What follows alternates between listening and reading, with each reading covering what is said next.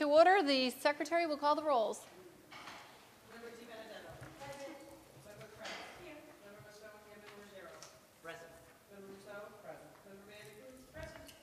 Present, seven present, none absent. All please rise and salute our flag. I pledge allegiance to the flag of the United States of America and to the republic for which it stands, one nation, under God, indivisible, with liberty and justice for all. Thank you. Approval of the minutes of October 21st, 2019. Mr. Ruseau. Uh, uh, School, I believe it was actually held at Medford City Hall. I'm Trying to remember. Seems It was so here. long. It was here, okay. Would you like to make a motion that I'm they sorry, be motion to amend. Approved with the amendment? Yes, thank you. Motion to for approve the approval amendment. as amended. Is there a second on the floor? Second by Ms. Kreatz. All those in favor? Aye. All those opposed? Motion passes. Approval of bills, transfer of funds. It's a motion to approve by Ms. Mustone.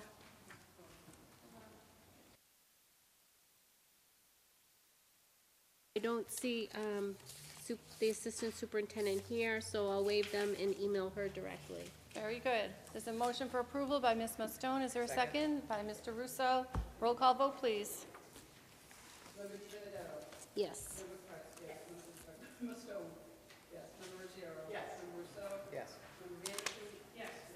Yes, seven in the affirmative, zero in the negative, motion passes.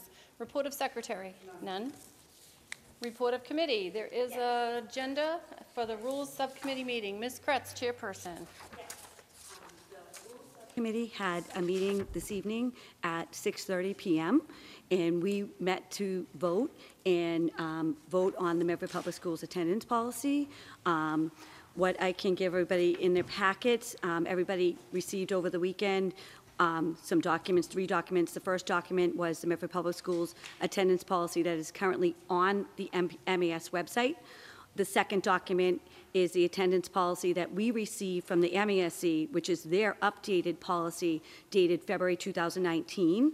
We use this policy as a guideline when updating the Medford Public Schools attendance policy. The MASC um, attendance policy is adopted by neighboring districts such as Somerville, Winchester, and several other districts. Um, The third document in your packet is the proposed updated Medford Public Schools policy. I'm just going to summarize some of the updates that are in the, um, the policy. That's the last, the third document in your packet. Um, So um, the school committee had, in, um, I'm sorry, not the school committee, the subcommittee had a meeting earlier in October, at the end of October, and we met with all the administrators, and we after that meeting, um, Paul Ruseau got in touch with Jim Hardy at the MASC, and he asked the MASC if we, if they could share their attendance policy with us. So Paul got that document from Jim Hardy. Um, We made some, just a few changes. We added the word caregivers to all the paragraphs throughout the document. Wherever you see parents, guardians, wherever that's referenced, you'll see caregivers as well. We separated the section unexcused absence so it stands out. Additionally, the language was updated to show the new verbiage discussed in the subcommittee meeting on 10-1, stating the consequences for unexcused absences are limited to the same-day restrictions on participation in extracurricular activities. Lastly, a policy information section was added at the bottom left-hand corner of the document so we can track the version, date, and approved policy. Going forward, this is something that will appear on all new, newly updated policies. Um, The document was reviewed by each principal at each school, as well as the superintendent, Dr. Edouard-Vincent, Associate Superintendent Peter Cushing, Associate, um, Associate Superintendent Diane Caldwell, Headmaster D'Alleva. Um, We shared this document with everybody, um, including all the original attendees at the October 1st meeting. Um, So they all received and reviewed the document electronically via Google Docs, and they made suggestions, comments, or updates as needed. So what you're looking at is the, what um, is the proposed updated Medford Public Schools attendance policy. At our subcommittee meeting this evening, there was just one minor update. Um, So if you, if you pull out the, I guess like I would, I numbered the pages, so like it's the fourth page, I think, in your document. So the last paragraph on the fourth page um, that last paragraph where it says, "Each principal or designee will notify a student's parent, guardian, caregiver within three. we added the word "school" during our subcommittee meeting, school days of the student's absence in the event the parent caregiver has not informed the school's absence. So that was the, the one minor update, and um, the attendance policy was, um, I motioned to accept to move over to the regular committee tonight, and uh, Mr. Ruseau seconded. Um, So if, um, at this time, I'd like to make a motion to um, approve this document so that we can get this posted on the Medford Public Schools website and then share with the MASC um, as our new updated policy, so they can put the updated policy on their website. Chairperson Kreatz, was there a vote in your subcommittee meeting? Oh, yes, there was, yes. Um, And I'm sorry, I I didn't say that, yes. Um, So there was a vote, and um, there was, um, uh, there was none in the affirmative, um, I'm sorry, um, two in the affirmative, zero negative, and there was one absent. So it was, um, the motion passed. Very good. Mm-hmm. Nice job. Thank you. There's a motion on the floor for acceptance of the policy as amended. Is there a second? Second by Ms. Vanderkloot. Roll call vote, please. Unless there's a discussion, does anybody? No one's blinking up here? All good. Roll call vote, please. Member Di Benedetto? Yes. Member Kreatz? Yes. Member Stone, yes. Member Ruggiero? Yes. Member Ruseau? Yes. Member Vanderkloot? Yes. Mayor Burke? Yes, seven in the affirmative, zero in the negative. Motion passes. Rule is adopted. Thank you, uh, Chairperson and thanks. members of the committee. Did an outstanding job. Great work. Okay, thank you. Okay, at this time, we'd like to announce we have two school committee persons elect in the audience. We have Jenny Graham and we have Melanie McLaughlin. If you'd like to come into behind the rail and sit with us, please feel free to. And we just want to congratulate you and wish you the luck in the next two years.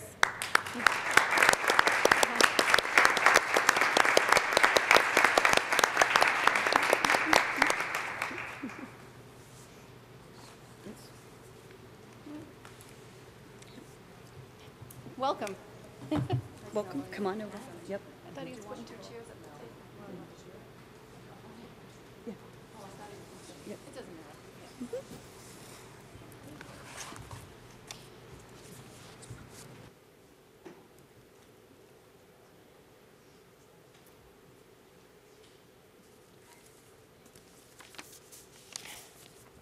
At this time, it is community participation, and I believe we have the principal of Medford High School, Mr. D'Alleva, in the audience, who would like to address this body. Oh, let me put you on. Just kidding. Um, Good evening, everyone. I I know I'm coming in on community participation.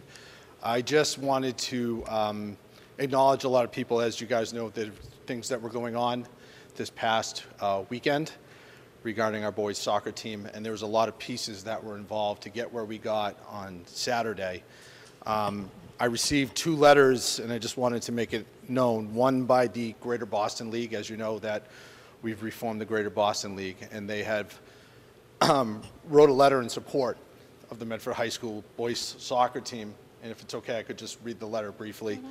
Um, MIA Board of Directors, I ask that you receive this letter as a show of support for the Medford High School and their efforts to provide their student athletes with an equitable opportunity to participate in the Division I North Sectional Boys Soccer Final. To be blunt, the issue that occurred is one that urban schools deal with on a regular basis. Far too often, we have students that arrive at our schools that have experienced trauma and the results of having to leave school. One of our main goals is to recapture these students. In many cases, the trail of documentation is hard to navigate. Some students have been to multiple schools in multiple cities, states, and countries. They are age appropriate, credit appropriate, and fit easily into a specific grade. We feel that this situation has drastically higher rate of occurrence in urban schools.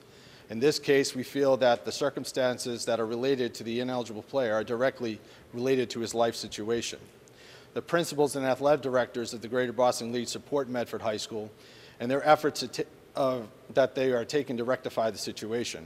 We feel strongly that the decision should be overturned and the team as well as the players should be allowed to participate in the boys' state soccer tournament. Thank you for ensuring the efforts of our student athletes receive an equitable opportunity to participate. And that was from the Greater Boston League uh, President, uh, Chris Mastrangelo, the principal of Malden High School. So I wanted to also put that in record. And we also received a letter from um, the superintendent of Malden as well, writing to the MIAA uh, regarding the situation, which if it's okay, I could read that letter as well. I'm writing as a school superintendent and former high school principal to urge you to reconsider the decision which was ruled that Medford High School, so- Medford High School soccer player ineligible. This ruling is unfair and the timely, the timing tragically penalizes the team and the player. The student athlete, an 18-year-old who played two years prior to school, dropped out of school, became homeless, and then re-enrolled in Medford High School as a junior in February of 2019. He was homeless living with with a relative and began to recover his lost school credits. This student is 18 and had only been in school in four years and only played two years of soccer. This is nothing in the school's profile which would have raised a cause concerned about his eligibility. There were many causes for concern in his profile as a student of color, homeless, under credit, and had already dropped out to help support his family. The student athlete was, as we most likely see in urban districts, a successful re-engaged student. We do this on a daily basis in our urban communities. We as educational leaders seek to give our students every opportunity to succeed, despite the mainly deeply concerning challenges that our students battle, most of which is beyond their control. The MIA is supposed to serve all students in all communities. I've appealed to the MIA in the past as a principal and league president for help. We felt neglected and left out of our pleas, which were uniquely urban minority majority schools. We've experienced biases and prejudices from the board members during our process. Unfortunately, this incident involving this student athlete has the same familiar ring of injustice and bias. The MIA has an opportunity to rectify the situation. It is time for the MIA to reverse its decision and allow for the Medford High School student athlete to play and let the Medford continue its season. This time is now. Make the situa- situation right. Thank you. And that's from John Oteri, the superintendent of schools in Malden. So um, I would just like to take the community participation time to thank a lot of people because it had been a very trying day, and I actually want to specifically thank the mayor.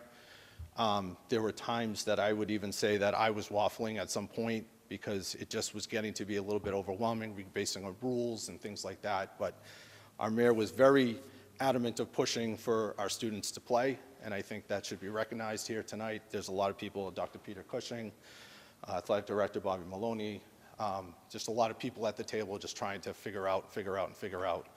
Um, So I just wanted to personally thank them in front of this committee, so thank you, everybody. Thank you very much. Ms. Vanderkloot?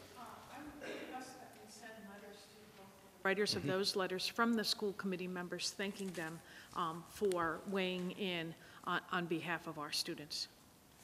Uh, Also, if I could, the mayor of Cambridge was involved in this, the mayor of Somerville took an active interest in this.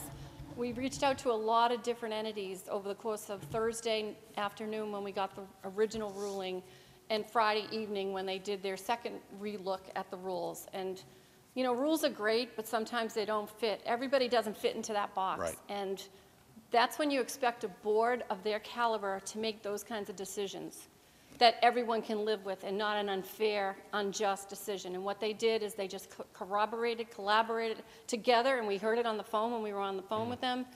And I must say, I I felt so terrible listening to the conversations that were on the other end of that line. And I'm appalled at the MIAA once again. It's not the first time, it probably won't be the last time, but I'm appalled once again at their actions and their ability to not look past black and white on a piece of paper appalled. But we fought, we fought for you kids, I want you to know that, we weren't giving up, we fought the whole time, and we said they deserve their day to win or lose on the field, mm-hmm. because that's the right thing.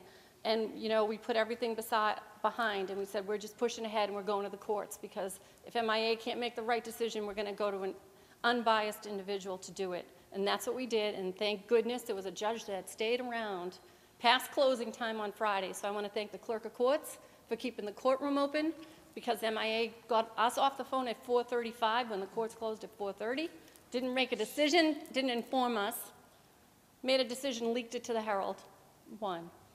And the- the the clerks that stayed there, as well as the judge that stayed there. And so thank them all for um, doing their job on Friday evening. So as you can tell, I'm still Yes. heated about it. Yes, but, but it, it couldn't have been done if it wasn't a team effort. And I just Yeah. wanted to acknowledge the people that really, you know, came in and really did their best to, to, you know, there's a lot of people in a room sometimes. They did what was right. Yeah, and the, the, the driving force had been, it was always about the students, no matter what, that's what, the- what the rule was or whatever it was, it was always about the students, and that was the name, main thing. And again, I really have to thank the mayor, because there were times we were like, what are we going to do here? And, and the superintendent, of course, as And well. I'm regardless sorry. of the outcome, they're winners. Yes, They are exactly, winners in our exactly, book, so. exactly. Kudos So, to the boys thank you, soccer everyone. team. Thank you. Item one, superintendent's update and comments. So I too was going to take a little bit of time to talk about um, our boys soccer, because that was kind of top of mind for the past few days. And I want to just share some of my reflections and thoughts with you and tell you what's happening in the wonderful Medford Public Schools. So as you heard from Headmaster D'Alleva, um, the wonderful letters of support that we received, um, these are a few reflections. So a tremendous team that this community was happy to support for their great athletic achievements, but also for the upstanding way they carried themselves all year. We talk a lot about the importance of the Mustang Way. Well, these players exemplified it every time they took the field. They never dropped the ball. We did as the adults. So I truly felt that they should not have to pay the price for a no malice clerical error on our part. Despite working for two long days, pleading our case to both the MIAA and the MIAC, they denied our Mustangs the opportunity to play. Mayor Burke, Athletic Director Bobby Maloney, Headmaster D'Alleva, and many members of my team, we felt that this was an unfair decision for our students and took the MIAA to court to fight. It was the right thing to do. The court found in Medford's favor, and the game was played on Saturday night. A very evenly matched game, if I say so myself. The Mustangs left it all on the field. I also say hats off to Lincoln Sudbury. They were not victorious, our Mustangs, but they were victorious in our hearts for never giving up. Mustang country made up three quarters of the crowd, and Medford represented strongly. I felt like I was at a World Cup event, although I was in Lynn. the atmosphere was electric. Mustang County, Mustang Country chanted and cheered throughout the whole match. The MIAA stated that they felt badly that a clerical error had brought them to this decision, but that rules were made to be followed. I do agree. However, sometimes before a rule is applied, extenuating circumstances should be taken into account. In this case, I wonder if Medford's team was afforded fair consideration for all of the circumstances we presented. Sometimes the answer to every question may not be a yes or a no, but instead it might be maybe, or let's look more completely into this issue. At times we might ask to relook at an issue so that every individual feels that their predicament was heard. Well, what I can say this evening, we are so truly, truly appreciative of all the support Medford received from Mayor Burke, from the school committee, from the city council, the GBL League, Somerville Mayor Joe Curtatone, Cambridge Mayor, Malden Public Schools Superintendent John Oteri, whose letter was read to you just a moment ago by Headmaster D'Alleva. I want you to know Superintendent John Oteri stood by my side and Dr. Peter Cushing um, the whole entire game, cheering on Medford Mustangs. I want to thank the 5,786 people and counting, family, friends, neighbors, and supporters of the Mustang boys soccer team who signed the change.org um, petition for them to be able to play. The entire community was Medford strong and rallied behind our students.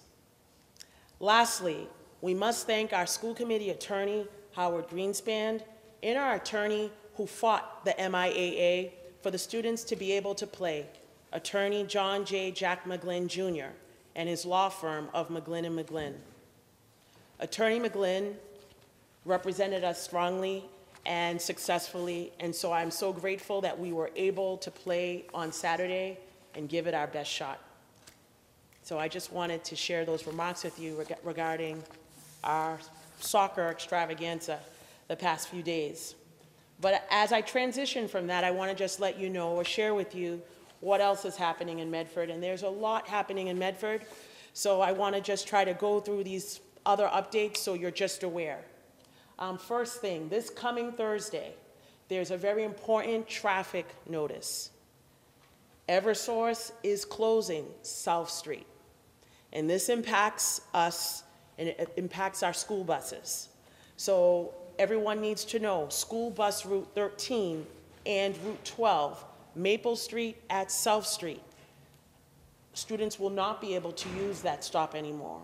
Students are going to walk down to Winthrop at South Street, near Goldilocks Bagels, to board the bus in the morning.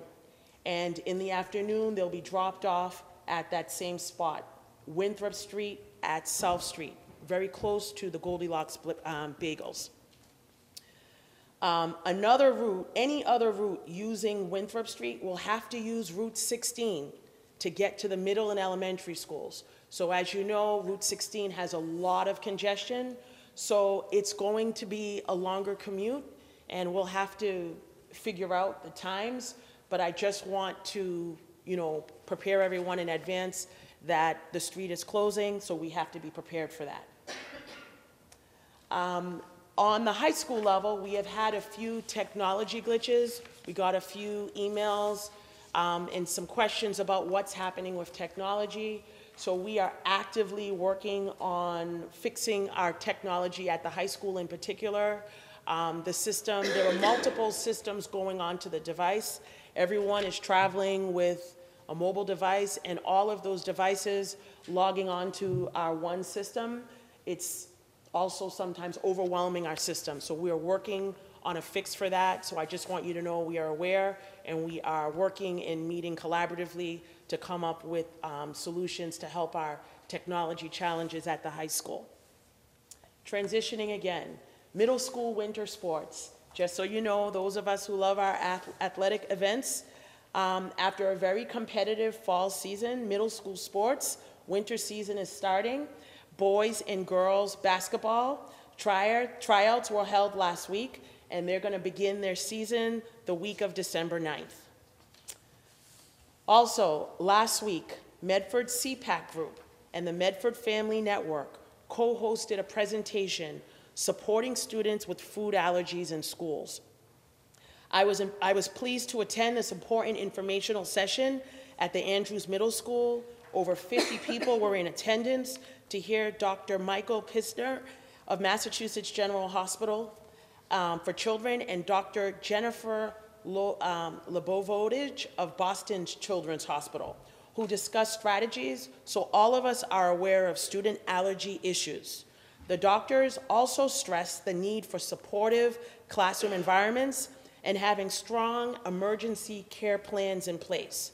For those who are interested but may have missed the presentation, it is available on the school blog. And I'd like to recognize Assistant Superintendent Dr. Cushing and school committee members Vanderkloot and Kreatz were also in attendance at that uh, presentation last week. Also, we had Jumpstart Read for the Record. That was held last week at the Columbus School. The book that everyone read was Thank You, Omu. This year, Jumpstart celebrated its 14th anniversary of Read for the Record. I know Dr. Kathy Kay was very appreciative that Associate Superintendent Diane Caldwell, Assistant Superintendent of Finance Christine Patterson, McGlynn Middle School Principal Nick Tucci, and Director of English Language Arts and Humanity Dr. Nicole Chiesa, Director of Medford Family Network Marie Cassidy, and school committee members Kathy Kreatz and Mea Mustone participated in reading the books to students Jumpstart's Read for the Record campaign highlights the importance of building literacy and language skills for every child. We have good, good news again in Mustang Country. A new graduate, a student who just graduated in June 2019, my first official graduating class. Well, this freshman is already making a tremendous, tremendous mark in the world. His name is Connor McFarlane, a 2019 high school graduate. He won first place, first place in the University of Massachusetts at Amherst Innovation Challenge. Connor, a chemical engineering student, developed the improved insulin delivery. It's called an IID.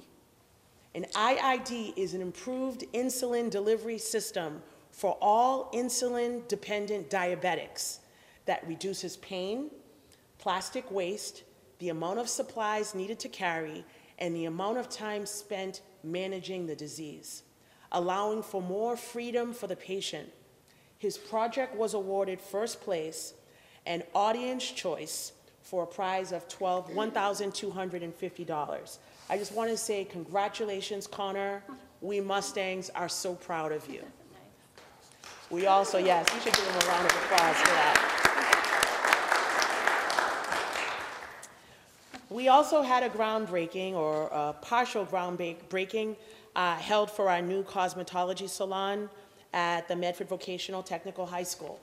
Last year, in a coordinated effort between the Medford School Committee member Mia Stone, City Solicitor Mark Rumley, and um, vocational principal Chad Fallon, Medford alumnus Charles Hoff explored the opportunity to donate a gift to the school in memory of his mother. Principal Fallon shared with Mr. Hoff his vision to relocate the cosmetology program, which is currently located in the lower level of the school and not necessarily really accessible for everyone to the main level of the vocational school.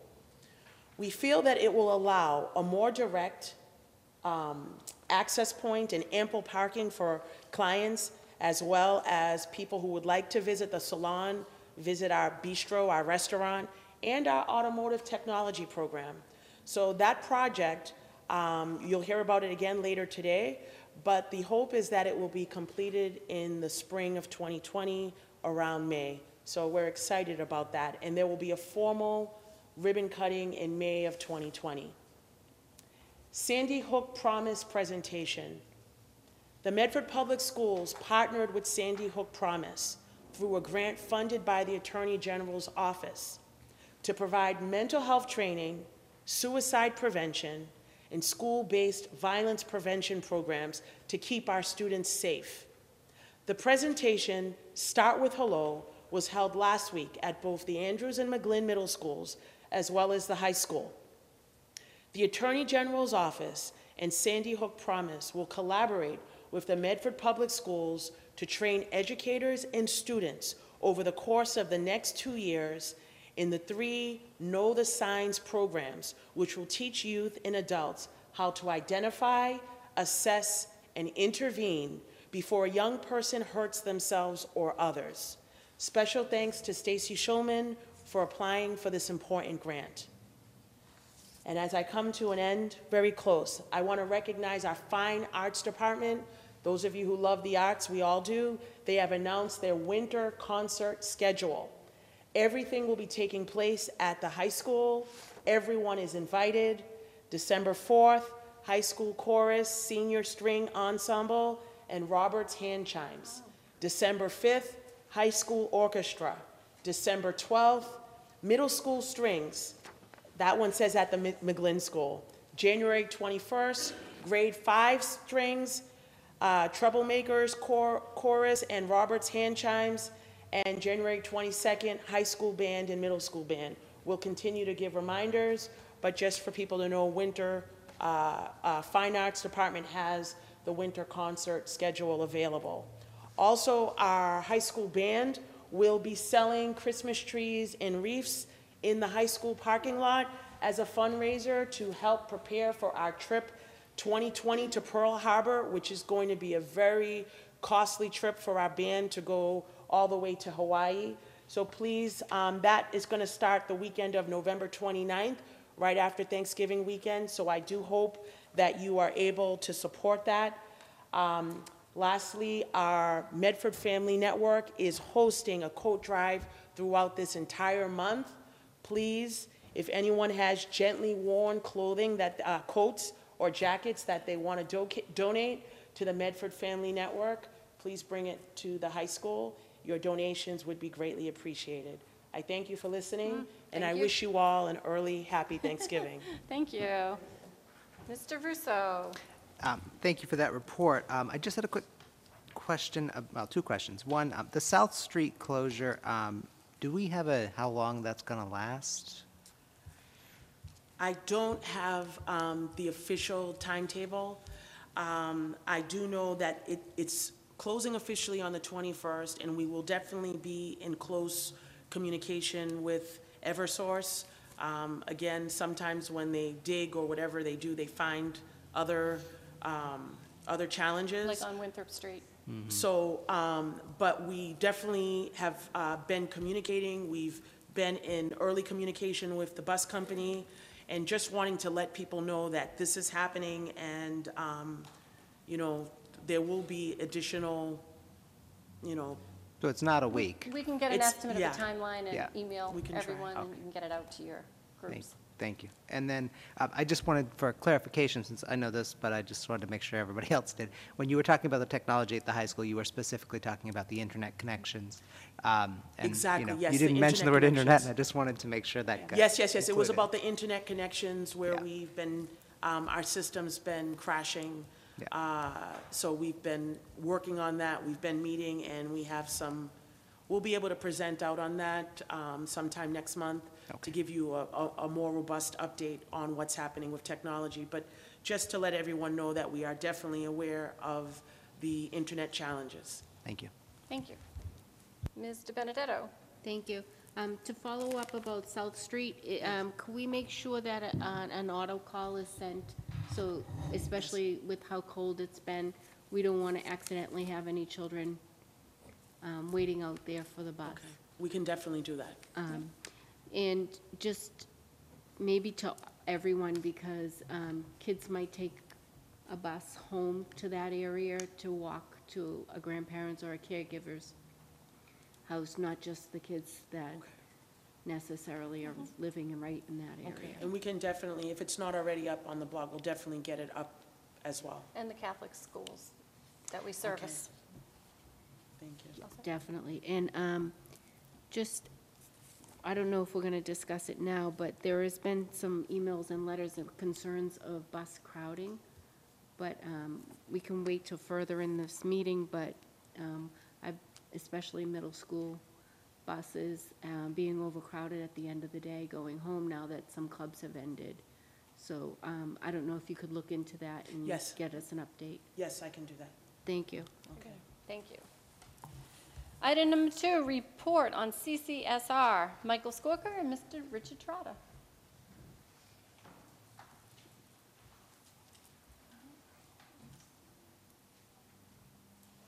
Excuse me. Hello. Uh, Hello. Richard Trotta. Um, Welcome back to school committee. And I'm going to say happy Thanksgiving to the school committee, the new school committee, before I forget that. And uh, welcome to the new members. Um, We uh, did our annual report a while ago. We passed them out this week. Um, It's 100 pages long, so I only read 25 pages. Um, And the new members, we uh, will get those to you so you can see what the report says. So um, what's going to happen, I'm going to give a brief comment about the overview, and then Michael uh, will bring, talk about the students and their projects, and then we'll we'll be, uh, we'll be all done, and take questions also. Uh, So first of all, as uh, Michael and I want to thank the school committee and central office for continued report that, the support that you've given us over the years. Um, We wouldn't be able to do this without your help, and uh, so we thank you and uh, look forward to continuing. Um, Today, I got an interesting email from Cummings Foundation. Uh, We applied for a sustaining grant uh, for 10 years of $250,000 approximately Uh, We didn't get it yet, but we passed the first step. We're in the finals for that grant. So we- we won't know until spring, but uh, hopefully before budget. Um, So th- th- this concept began a long time ago with Roy Belson. Basically, it's, um, the program is a way of including social emotional learning and leadership in the schools um, after school, because it doesn't interfere with the school day. Uh, The the drawback, of course, we don't get every student, but we still have quite a few students. Uh, In fact, this year, up to over 500 students, uh, K through 12. Um, It began in 2015 and 16, and I did it the first year alone, and I did some odds and ends. I didn't have a lot of money left from the Bloomberg grant, um, and so it was just a a number of activities that weren't really that powerful. Uh, But the next year, we got the Cummings Foundation grant, and also at the same time, I met this gentleman named Michael Skorker, who's sitting next to me, and um, he was the key to getting the students dramatically involved in the program. Um, We started with 18 students at the high school, and now we have 150 this year? Yep. Yeah, so that was in three years. We've gone from 18 to 150 students at the high school. And uh, district-wide, we went from 18 students to 500. So it's been a dramatic uh, increase in participation. Um, Now, um, let me go on my notes. Oh, so, in essence, I'm going to state the mission in, in very simple terms. It's to develop student leaders who work to make the, the community and the world a better place to live. And I want to make a note, too, that the students do a lot of work to help other people, but the person who gains the most, I really believe, are the students doing the projects. Because they become leaders, and you'll see that when they speak. And you also, if you've been to any of our project fairs or events, you'll see the students take a, take a lead, and they complete these projects. The projects are year-long, so it's not just a small project, it's pretty complex sometimes. And sometimes they have to raise money, sometimes they have to go to the city council, our school committee, and sometimes they have to um, plan out with parents and community and do projects with, with nonprofits. We've done that too. And they raise money. Some students have raised as much as $4,000 last year for the monument to the enslaved people. Um, The most important activity um, that, I- that we believe is, that's critical is the student work. We have other things we do. We have speakers. We had the poet laureate, uh, Richard Blanco, a few weeks ago. This past week, we had uh, Amanda Gorman, who's the youth poet laureate for the country. Uh, We've had some speakers come into the schools, like the McGlynn and the high school.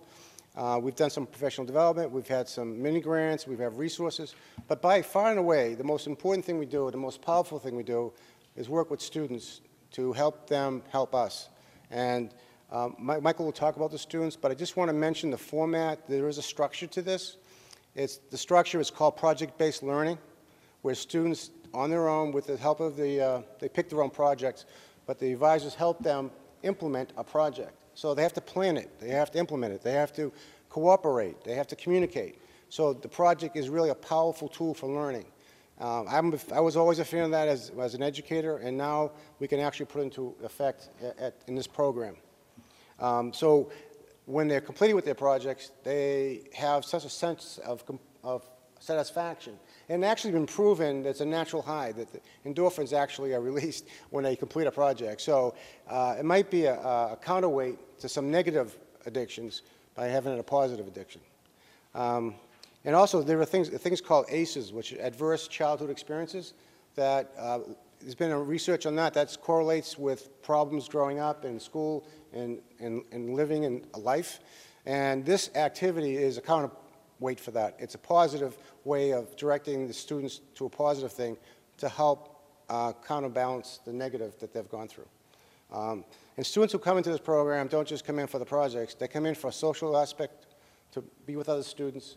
They also come because there's a, they, they get a chance to work with the community, and they actually, actually have a place to go. We don't have any requirements whatsoever. There's no athletics, there's no grades. It's strictly, you want to be with us, and you want to help make the world a better place. Um, So I think I've said too much already. Um, What I'd like to do now is, uh, we'll wait for questions till after Michael speaks and the students, then we can do some questions. And in the meantime, um, my great partner, Michael Skorker. Thanks, Rich. Um, Rich actually said a lot of what I already have um, prepared for you tonight, but I just sort of want to reiterate one thing uh, that Rich said.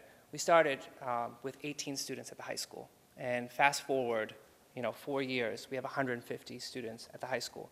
This, as Rich said, the structure works. Um, the students are excited about doing projects even after school is over. This program proves that. They want to help people. They want to be involved in their community. They want to make a difference. I have students in my room um, at 7 o'clock in the morning all the way until 4 at night that are just literally, um, they, they are craving um, that, that, um, that's, that drive to, to help other people. And I'm seeing that not only at the high school, but also at the elementary schools and the middle schools. Um, we have, as Rich said, over just about 500 students in the district that are participating in the program. Um, and when I meet with the advisors, we meet monthly to just brainstorm ideas, support one another, um, talk about fundraisers, talk about how we can support the students, better support them.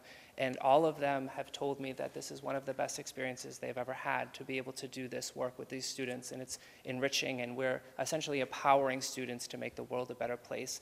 And these skills, they're not only, like Rich said, they're not only learning, they're not only benefiting because they're helping other people, but they're learning life skills. Um, high school students, I just had a student who was nervous to make a phone call to a local business because they don't make a lot of phone calls, and so we had to walk through what that looked like, walk through what, an, you know, what a formal email looks like. Those life that they're going to be able to take with them after they graduate from, from high school are super important. So um, I'm going to reiterate also, I'd like to thank every one of you. M- uh, many of you were here when this program was merely a concept, um, and you supported us from the very beginning, and, and look where we are now. So from the bottom of our hearts, thank you so much, and thank you to Central Administration who has supported us.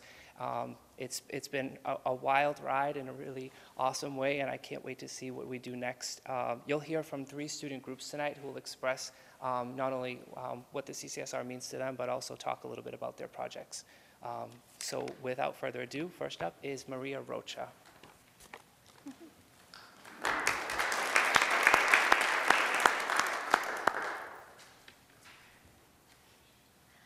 Hello, my name is Maria Rocha, and I am the founder and coordinator of the CCSR Tufts Questbridge Chapter Resource and Mentoring Program. We are mentoring 40 plus first generation and low income high school students in skills such as professional development and college readiness in innovative ways such as bi weekly email newsletters and the opportunity to get their questions answered by real college students uh, who are part of our mentor team through Google Forms. And now, one of our mentors would like to share a few words about the importance of our program. Hi, everyone. I'm Leticia Rocha. I am a senior at Tufts University. I was president of the Tufts Quest chapter for two years and am now a member of the mentoring team. We work to foster community among first generation low income students at Tufts. And while we do a lot for them during their time at Tufts, the actual road to college is incredibly difficult. And it is crucial that we provide resources for first generation and low income high school students in order to get them into higher education and close the achievement gap. Thank you. Now, I'd like to introduce Mark Allen and Kishana Paul, who are going to talk about the Haitian Flag Day celebration. Nice.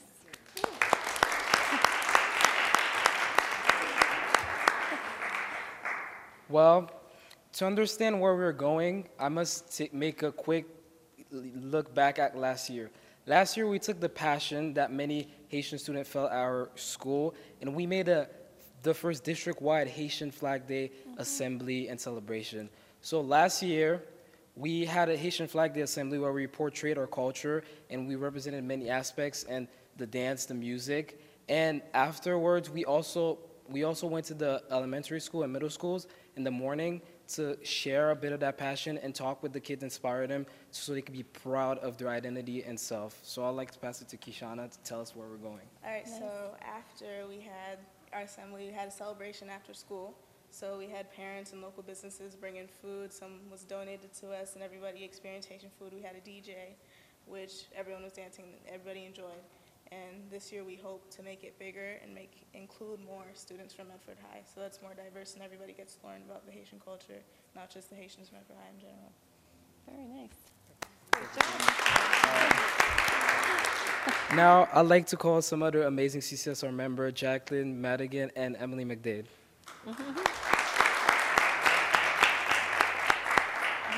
Hello, good evening. My name is Jacqueline Madigan, and I'm currently a senior at Medford High School. I have been a member of CCSR for two years, and last year became a project portfolio manager with Emily McDade.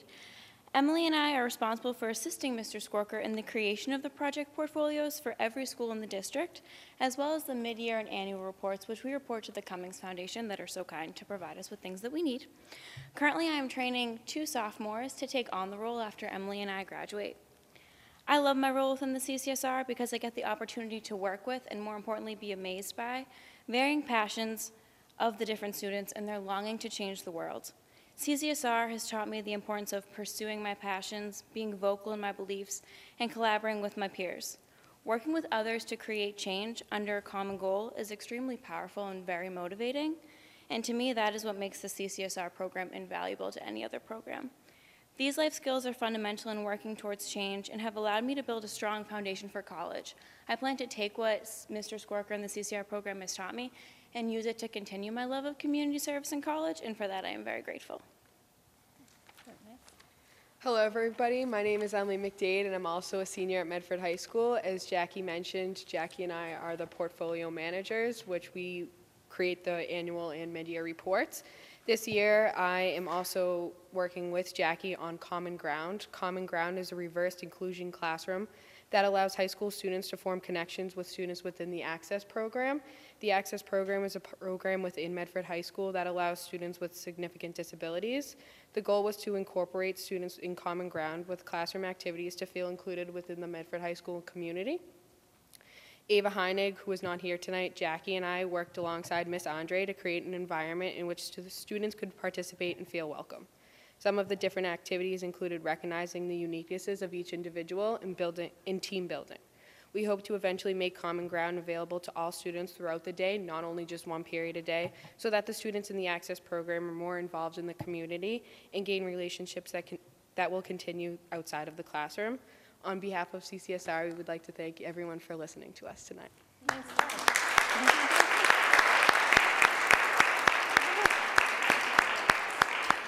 So I, am- I am so um, excited to be able to work with um, these students, and like I said, 150. Um, Last year at the high school, we had uh, 58 projects, and we're already up to 80 projects at the high school um, alone, which is incredible. And um, I, I know that the work that they're doing is, is really making a difference. This program really does have an impact on the world and um, in our community. So, um, Rich, I don't know if you want to say one more thing. Uh, Just one more informational thing that um, we actually now uh, incorporated the Key Club um, in in our group. Uh, They're going to work with us and help us, and we're going to help them so that there's a unified force, so to speak, to do projects and help out the rest of the community. Um, We we have any questions? Uh, I think just, well, another shout out to the Cummings Foundation, the Krystle Campbell Betterment. Well, the Krystle Continue Campbell the Betterment, that rest, was last year. Betterment. Yeah. Community Betterment. Project. Community Community Betterment Yes. Benefit Project. Knew there were others. Yeah. And And we of also- course, the Bloomberg Plus the Foundation Bloomberg, that we don't started forget that, the yeah. organization. We're hoping that he so. remembers that, too. Mhm. Usually Uh, you're Ms. up there Van watching. Clute.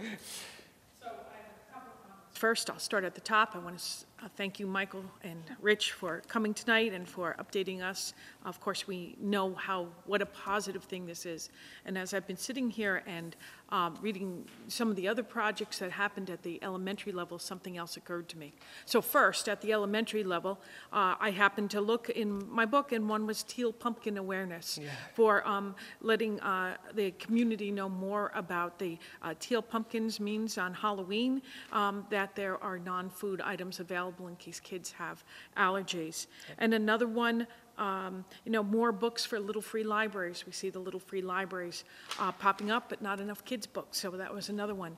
And all of a sudden, as I was thinking about this, I was thinking, because of course, we, we know what fantastic high school projects we've had and how wonderful you just represented yourself.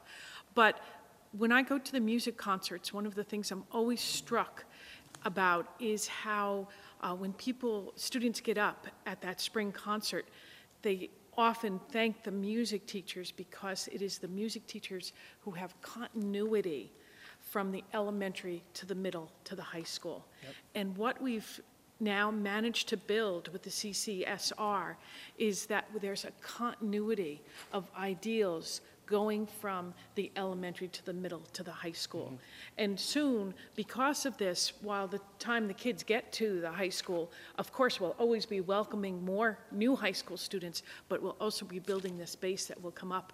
And that's an incredibly powerful thing. So I'm very appreciative of, of the success that we've had and the building that we've done uh, over the years.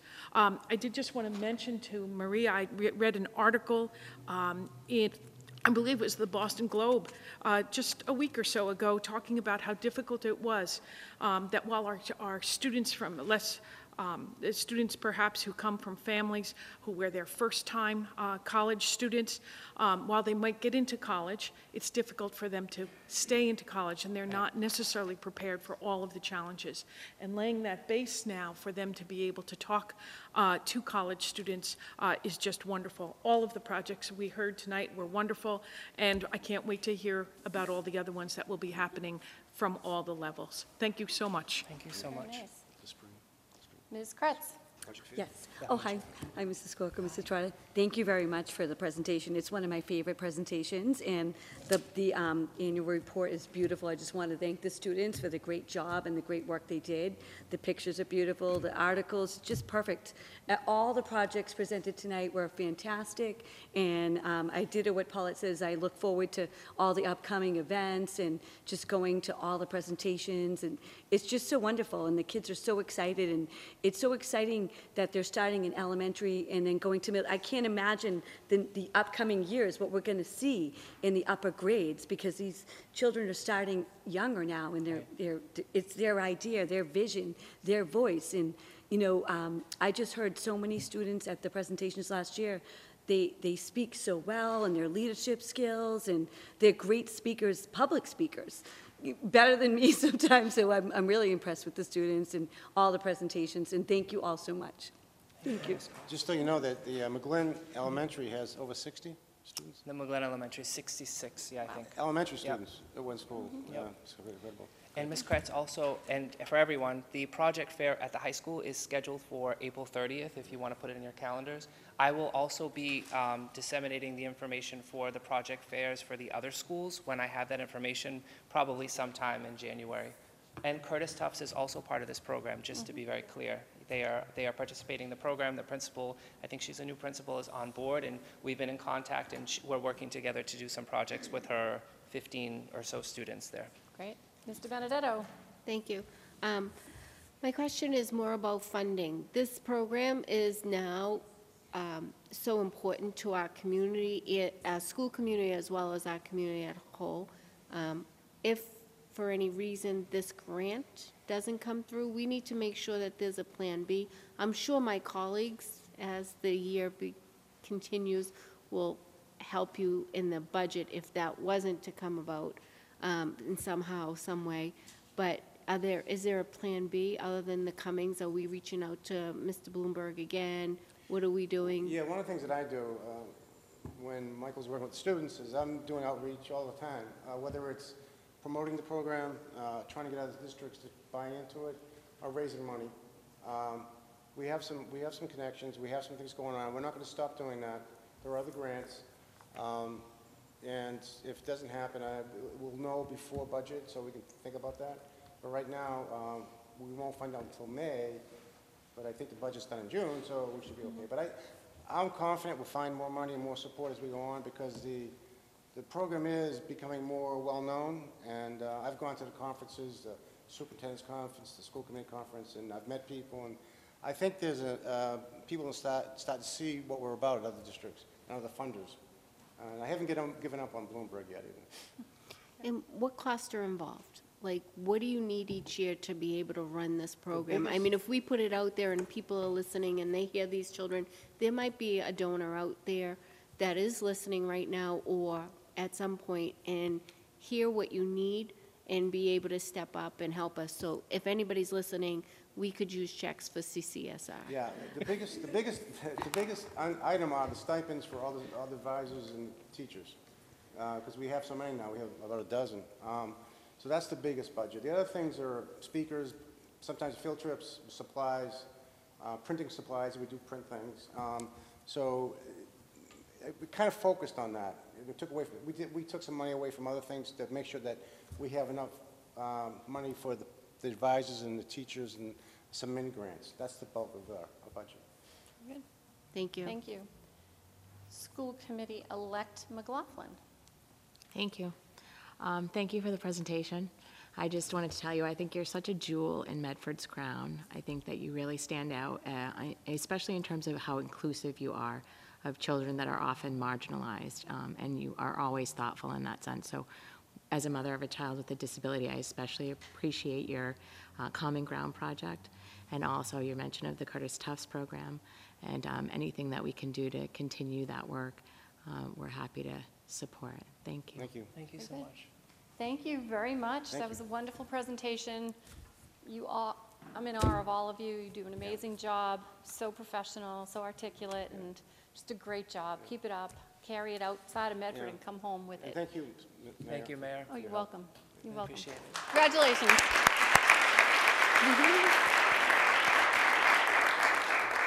Is there a motion to accept this report and place it on file? Mr. Ruseau, seconded by Ms. Vanderkloot. All those in favor? All those opposed? Motion passes. Item three, recommendation to approve student representatives to the school committee. Mr. D'Alleva. Ah, we got a surprise. Mark has a double role today. Surprise. I'd like to introduce um, Mark Allen, G. Mary, and Isabel D'Souza. Our senior class officers. Mark is the senior, cl- uh, senior class president, and Isabel is the senior class secretary. Both students uh, are are enrolled in our AP and honors classes as well, and we feel that each would have a great voice representing Medford High School and Medford Vocational Technical High School. So we'd like to introduce them as your student representative. As you know, one will be at one meeting and one will be at a- another meeting, so we Very good. can allow them to Excellent. also get their homework done Yes. as well. Uh, So having the two is present, but they're here tonight to answer any of your questions, so feel Hmm. free to, to ask them anything you'd like. Well, if I could from the chair, always feel free to interject. As you've probably watched over the years, we've had some outstanding school, school students that have represented you, and they have jumped in often with strong voices, so feel free to do that. You're always welcome to have a few words and say whatever's on your mind. Thank you very much. Okay, both of you. Thank you. Congratulations. Thank you very much. Ms. Vanderkloot. is that you'll come and sit over there in that chair, and you can ask us any questions that, that you want. You can participate, and if you have any questions before a meeting, we'd be happy to, you know, please reach out to us. Um, Your, your voice is extremely important, and I am so glad we are finally getting the student voice back. Thank you very much. Thank you. And Mr. Ruseau. I just wanted to echo what uh, Mayor Burke had said, because um, we have often, after these meetings, remarked that, um, no disrespect to any of the excellent people that work for us, but often your, the the commentary from the students was some of the most important uh, part of the discussion. So um, it it may be hard to recognize that at first, but please don't hold back. You see things through a different lens than us, Yes. so we welcome it. Thank you. Very good. Thank you. We'll see you coming January? Yeah. We're Yes? here really soon. Yeah, Yeah, we're working out this. Okay, very good. Well, Two weeks. Awesome. you'll, you'll see one of us soon. Well, I look forward to it. All right, thank you guys. Congratulations. Thanksgiving. Good evening.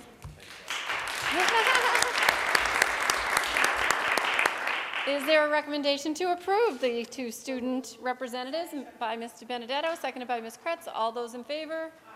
All those opposed? Motion passes. Congratulations formally.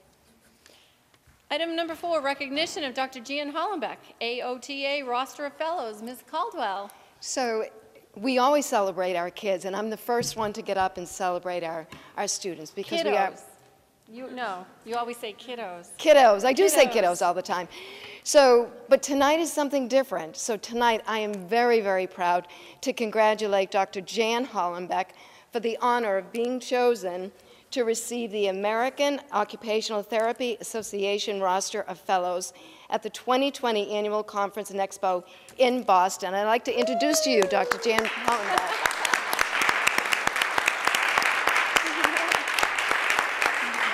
So I'll just read to you a little bit about what this entails.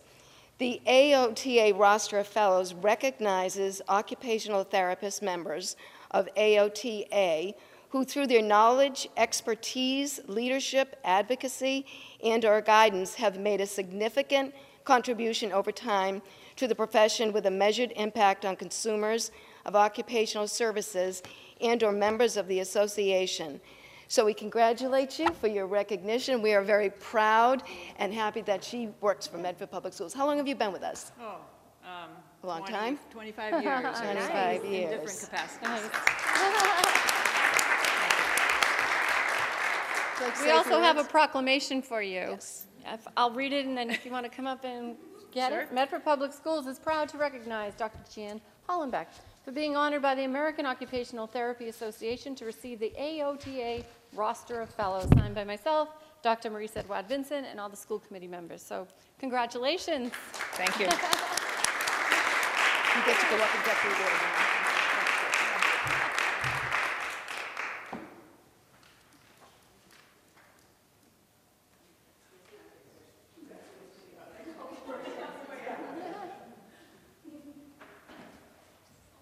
Congratulations. Thank you. Wonderful accomplishment. Would you like to say a few words? If you'd like to. Um, I appreciate the recognition, I really do. Um, I've been in Medford Public Schools for a very long time, um, starting as a contracted occupational therapist and then convincing um, George Scollins, I don't know if folks remember him, and um, Superintendent Belson to hire me so I could, so I could create a department in Medford Public Schools and stop having all these kind of different contracting agencies that was, it was a little bit inconsistent. So um, they allowed me to grow and develop, and part of that was the growth and development I did in my profession in general. So um, stepping into a leadership role in Medford allowed me to step, it was kind of the beginning of the trajectory for me to do the things I've done for my professional organization at a national and a state level. Um, so I'm really appreciative of Medford Public Schools and allowing me to kind of advance um, and develop in this role and in and beyond. So thank you. Thank you.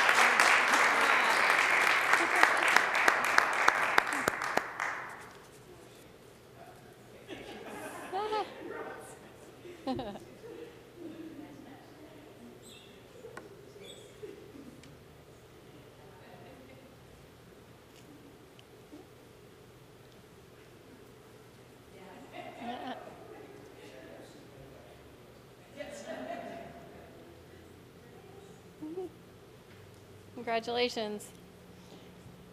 Item five, recommendation to approve donation for library makerspace. Ms. Layden is present with us this evening.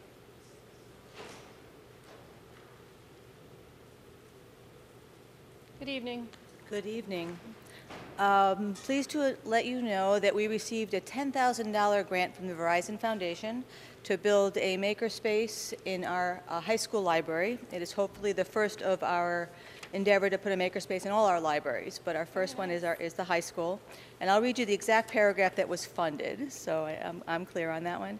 Uh, The Maker Program of the Medford High School, Medford Vocational and Technical High School will create a shared STEAM makerspace to be used by core academic subjects and CTE programs to enable academic and career preparation connections. So this is part of a STEM initiative through the Verizon Foundation. So they, they want to fund um, ideas and concepts that help cross over between CTE and academic subjects with a STEM focus. And so we were well aligned for that. Uh, Students and teachers in multiple programs and courses will use the Makerspace to plan, design, create, and synthesize projects using interdisciplinary project-based learning to solve and engage um, STEAM activities. Uh, It's about $10,000, which is broken out into uh, professional development, training, stipends for teachers and students to do training, uh, $5,000 for materials and supplies, curriculum, and information about the project, project dissemination. Uh, We actually already have some furniture that has come in from the Furniture Trust um, that will help uh, use that space in a, in a way that will move from Rich Trotta's old office to our high school library makerspace. Um, And it will include high-tech and low-tech. We're looking at putting in a 3D printer. We're putting in um, a green screen and some video uh, equipment so that we can do some video casting. Um, We're looking at die cutter, we're looking at tools to, to take things apart and put things together, so it's a little bit of a lot of things to start that Makerspace initiative. Very nice, congratulations. Thank you.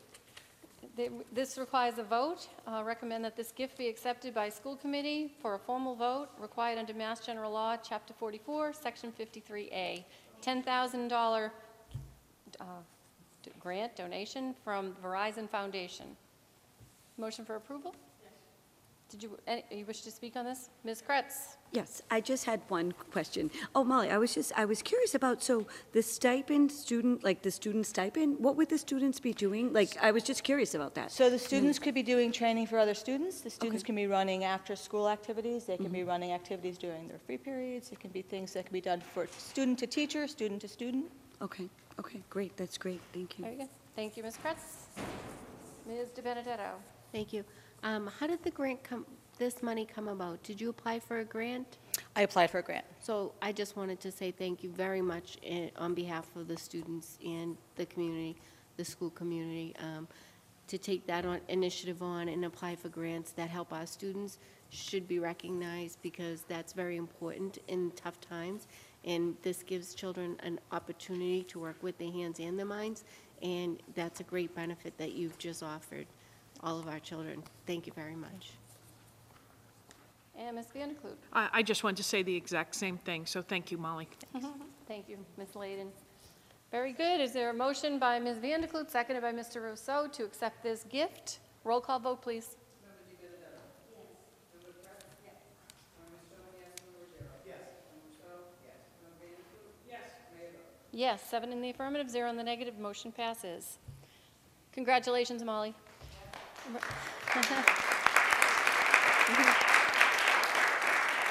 There's a recommendation to approve the donation from the Hoff family for the cosmetology space. Uh, Mr. Fallon is with us this evening, and we previously heard from the superintendent who mentioned this project. Good evening. Hello again. Hi. Um, Spoke about it a few weeks ago. Tonight's just the formal um, uh, acceptance of the money. Mr. Hoff donated $100,000 to the cosmetology program. Tonight, I'm seeking your approval for acceptance of the funds. Motion for approval by Ms. Vanderkloot, seconded by Ms. Kreatz, I think I heard over there. Okay, and this is a $100,000 grant Uh, Gift, from, a gift from Yes. Mr. Hoff correct.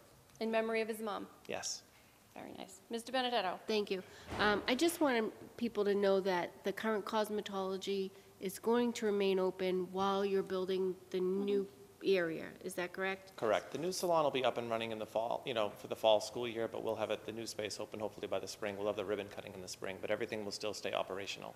Right. So just so the community does know that during construction and during the movement, that they can still go and get treatments and uh, services in the spa currently. Yes. which, when I broke my arm, I took advantage of a few years ago and brought my mom and my sister, and everybody got something different, meals here, um, everything, and it was helpful because I had that broken arm, so it, it, um, I appreciated it then. So everybody in the community should really utilize these programs that they have up there.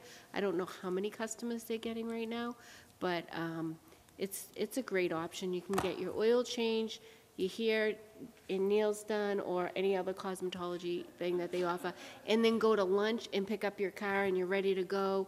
And it's a great way to spend the day. It might take you a little longer to get your hair cut or done than at your That's regular okay. spa. but Beauty it- hurts. It's, it's really, it's, it's really a great, great program. Um, I agree. And just wanted to let everybody know to go to utilize it even while we're re- relocating. Thank you. Thank you for your support. Ms. Vanderkloot? Yes, I just want to make sure that uh, a letter is sent on behalf of the school committee to Mr. Hoff uh, and family for their, at at this time, um, thanking them for the uh, incredibly generous donation. For all of these accepted gifts. Agreed. Very good. There's a motion on the floor. Roll call vote, please. Ms. Mustone? Yes.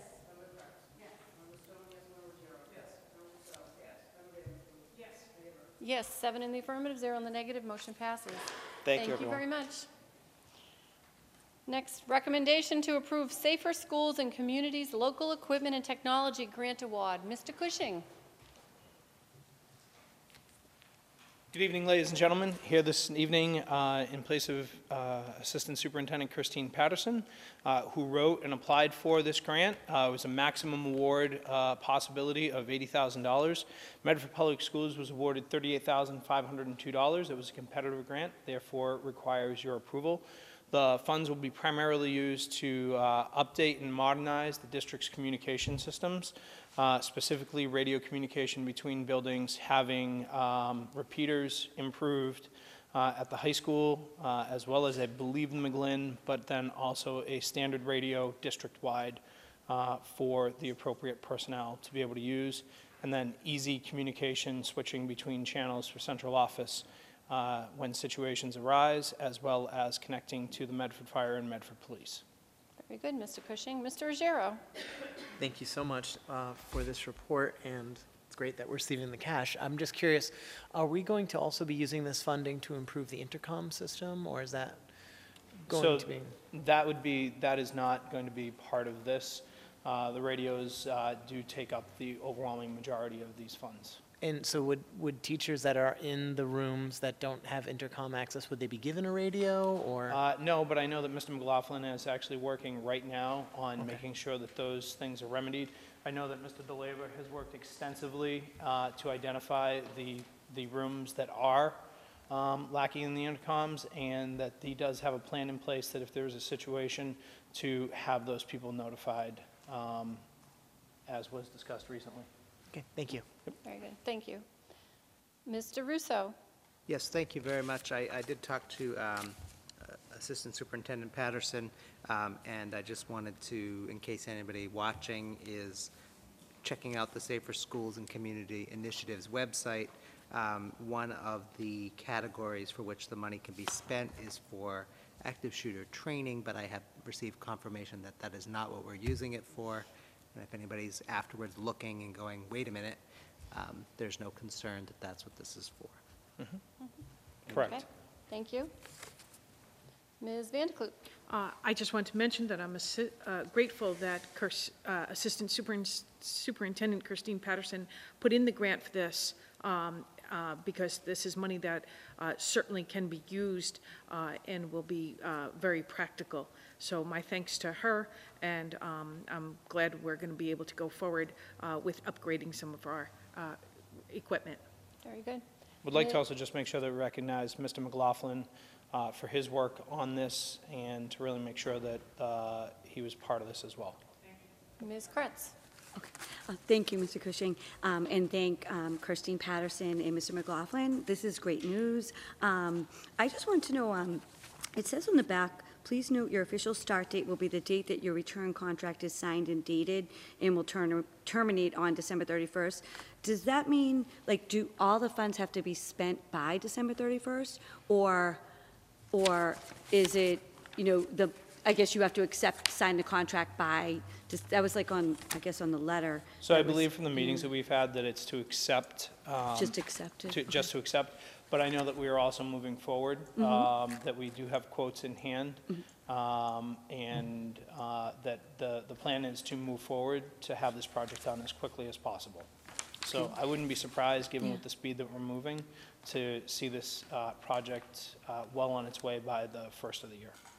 Very good. Thank Thank you you. very much. Is there a motion for approval of this grant? By Mr. Ruseau, seconded by Ms. Kreatz. Roll call vote, please.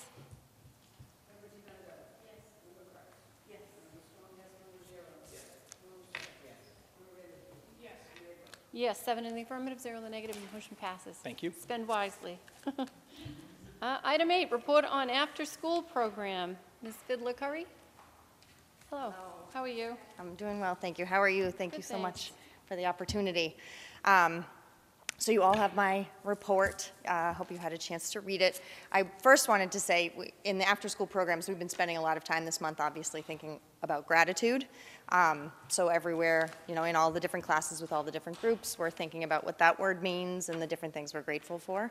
So I'm really excited to have a really public opportunity to say, voice what I'm grateful for, and it's, of course, my wonderful staff.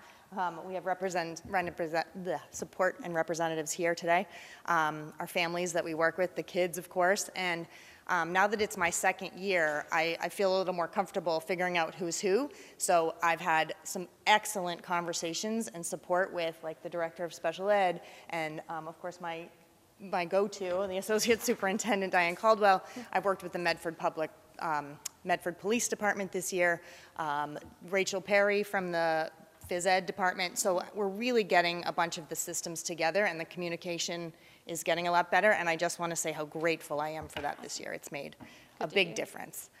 Um, but you saw from the report, it hasn't made you know all the difference. We're not where we'd all like us to be. Staffing continues to be just an unbelievable struggle. Um, and just like it was last year, I would say maybe even more so this year. Um, it's a problem that's not unique to Medford. Uh, I continue to sit, I'm now co-chair of the Network of Extended Day Directors, and um, I just had a meeting last Friday, and every one of us was going around, around, around, talking about wait lists, talking about our challenges with staffing. Um, and it's not only recruiting and, and attracting staff to interview, it's keeping staff. I mean, I think it has to, what we, what we talked about is it has to do with this good economy. There are so many other options for people. But then I've found that that's a double-edged sword because that means our families need us even more because, you know, both, both parents might be working, so now they need childcare even more so, which, anyway, I'm not going to complain. I'm going to stick to gratitude and talk about all of the, the positives that we have. Um, again, like the staff that we have, everybody is stretched thin. I mean, just like teachers. So we're all educators. And in the same way that our teachers and guidance staff and everybody who works in our school department from, you know, all of us, um, wear more hats than we signed on to wear, my staff is doing exactly that. People who, who gave me two days when they applied are now working three and four because they know how badly we need it. Um, so I, I'm very grateful, but, you know, I, I'm working every day to try and figure out how we can figure that out. So um, the good news is we've, we've been able to add a few more students. That's not, I'm, I'm trying to think about how to, to, I'm not as much of a data person as I'd like to be. I'm working on getting there. But I, I'm trying to figure out how to present it in a way that talks about full-time spots. So like a five-day a week is one spot, but that might that spot might accommodate two children, depending on the needs of families, if there's somebody who comes two days a week or three days a week. So luckily, we've been able to accommodate more children this year without creating more spots, because we don't have enough staff to create more spots. Um, so it's good news that we can help more families, but, um, but we're at the same place. Um, so I, I, I hope you had a chance to read the little italics about our wait lists. Um, so the wait list does seem alarmingly huge. Uh, the, the, the total is 70 students still on a wait list across the district. But please know that, that that's not 70 students who have been waiting since April. That's a very dynamic list. It's constantly changing with, um, you know, as we can place students on or people find other things. And, you know, I just added someone yesterday and I just took someone else off the list today. So um, it's, a, it's a moving number. That's not 70 families who have been you know, wondering what they're going to do.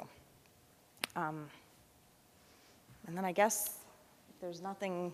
Do, could I ask just a quick question? Yes. Do families notify you if they find an alternate location? They don't always children? notify me. So I, I do reach out um, at the beginning of every month. I've been trying to reach out mostly just so for our own data and information. I reach out to families even when I don't have a spot to say, just in the interest of keeping our records accurate, are you still interested in the spot? And so I've gotten some updates that way.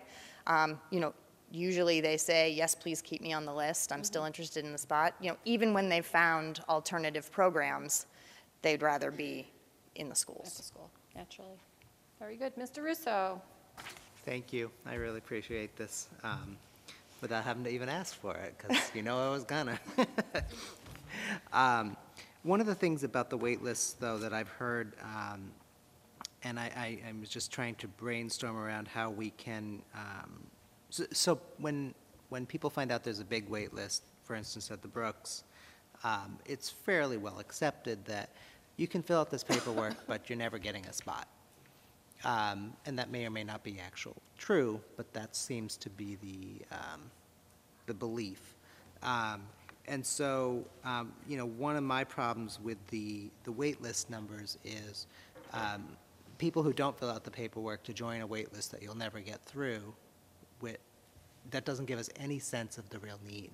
Right. Um, And so, I mean, we can do this in subcommittee, of course, but I mean, I think there are ways to, you know, keep how big the wait lists are secret, making people fill out these forms. So we can get a real sense as a committee, is there, is the wait list 70, understanding the dynamic you just explained, or is it really 350? Because we can't ever budget and plan long-term without knowing. I mean, because planning for an additional 70 is really a very different activity than planning for the need to build a building to house that many more people. So, um, you know, I think it would be good to try and find a way to, to, to shut down this. I'm not going to fill all that paperwork just to find, because I know I'm not going to get a spot. Because without that paperwork, we're never going to be able to, to understand size of the problem. Um, And um, I a question about your before school. You said when possible, students are given a choice between quiet play or gym time. What does that mean? That just means um, if our, if our program is too small, and like at the, at the McGlynn, it's a very small, it's a the smallest program. Um, Actually, McGlynn and, and Columbus are pretty equal, right? Um, They, they don't, like if we have the two teachers, it depends where the space is. So at the Columbus, we can have half the students go in the gym and half stay in the Italian room is where they use it, and do quiet time activities, and we have our two teachers that are close by. But we don't want to split them if, in different parts of the building, so I, I think it, it's when, you know, where the teachers sit, because they need to be close to each other to help each other out. So we have two, at least two with every group, and a group, as you know, is 26 students. We keep our ratios um, by the state recommendations, which are 1 to 13. I talked a lot last year about the ratios. We like to keep it 1 to 10, because, you know, in after-school, we have fewer um, outside um, support, like during a school day, you've got loads of different, loads of other adults in the building that can help you. We don't have as many adults in the building to help us in the after-school, so we keep our ratios even smaller at 1 to 10. But the recommendation by the state is 1 to 13, so that's what we use for all of our programs. So if, we'd like to have at least two adults. Thank you. Very good, thank you. Ms. Kreatz?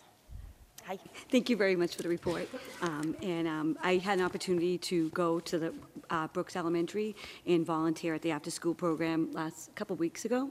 And um, I had a great time, and I was really impressed with how well the program, is so well-structured, um, organized, and very safe. Um, There was a teacher aide, walk, has a walkie-talkie, um, the teacher has a walkie-talkie, everybody's communicating via walkie, it was so, it was like really incredible to participate in. Um, and I got to, um, go to the outside activity time, homework time, story time, we did some arts and crafts. Um, it was just a wonderful, you know, had a wonderful experience. Um, the only concern I had is, you know, I know there's a wait list, um, and the concern I have is, you know, if we were to fill those spots, like let's say overnight we filled, we got five new teachers, where would those students go? That's the, that's something that I observed was that there's a lack of space for the after-school program. So like, they don't have access to the whole school.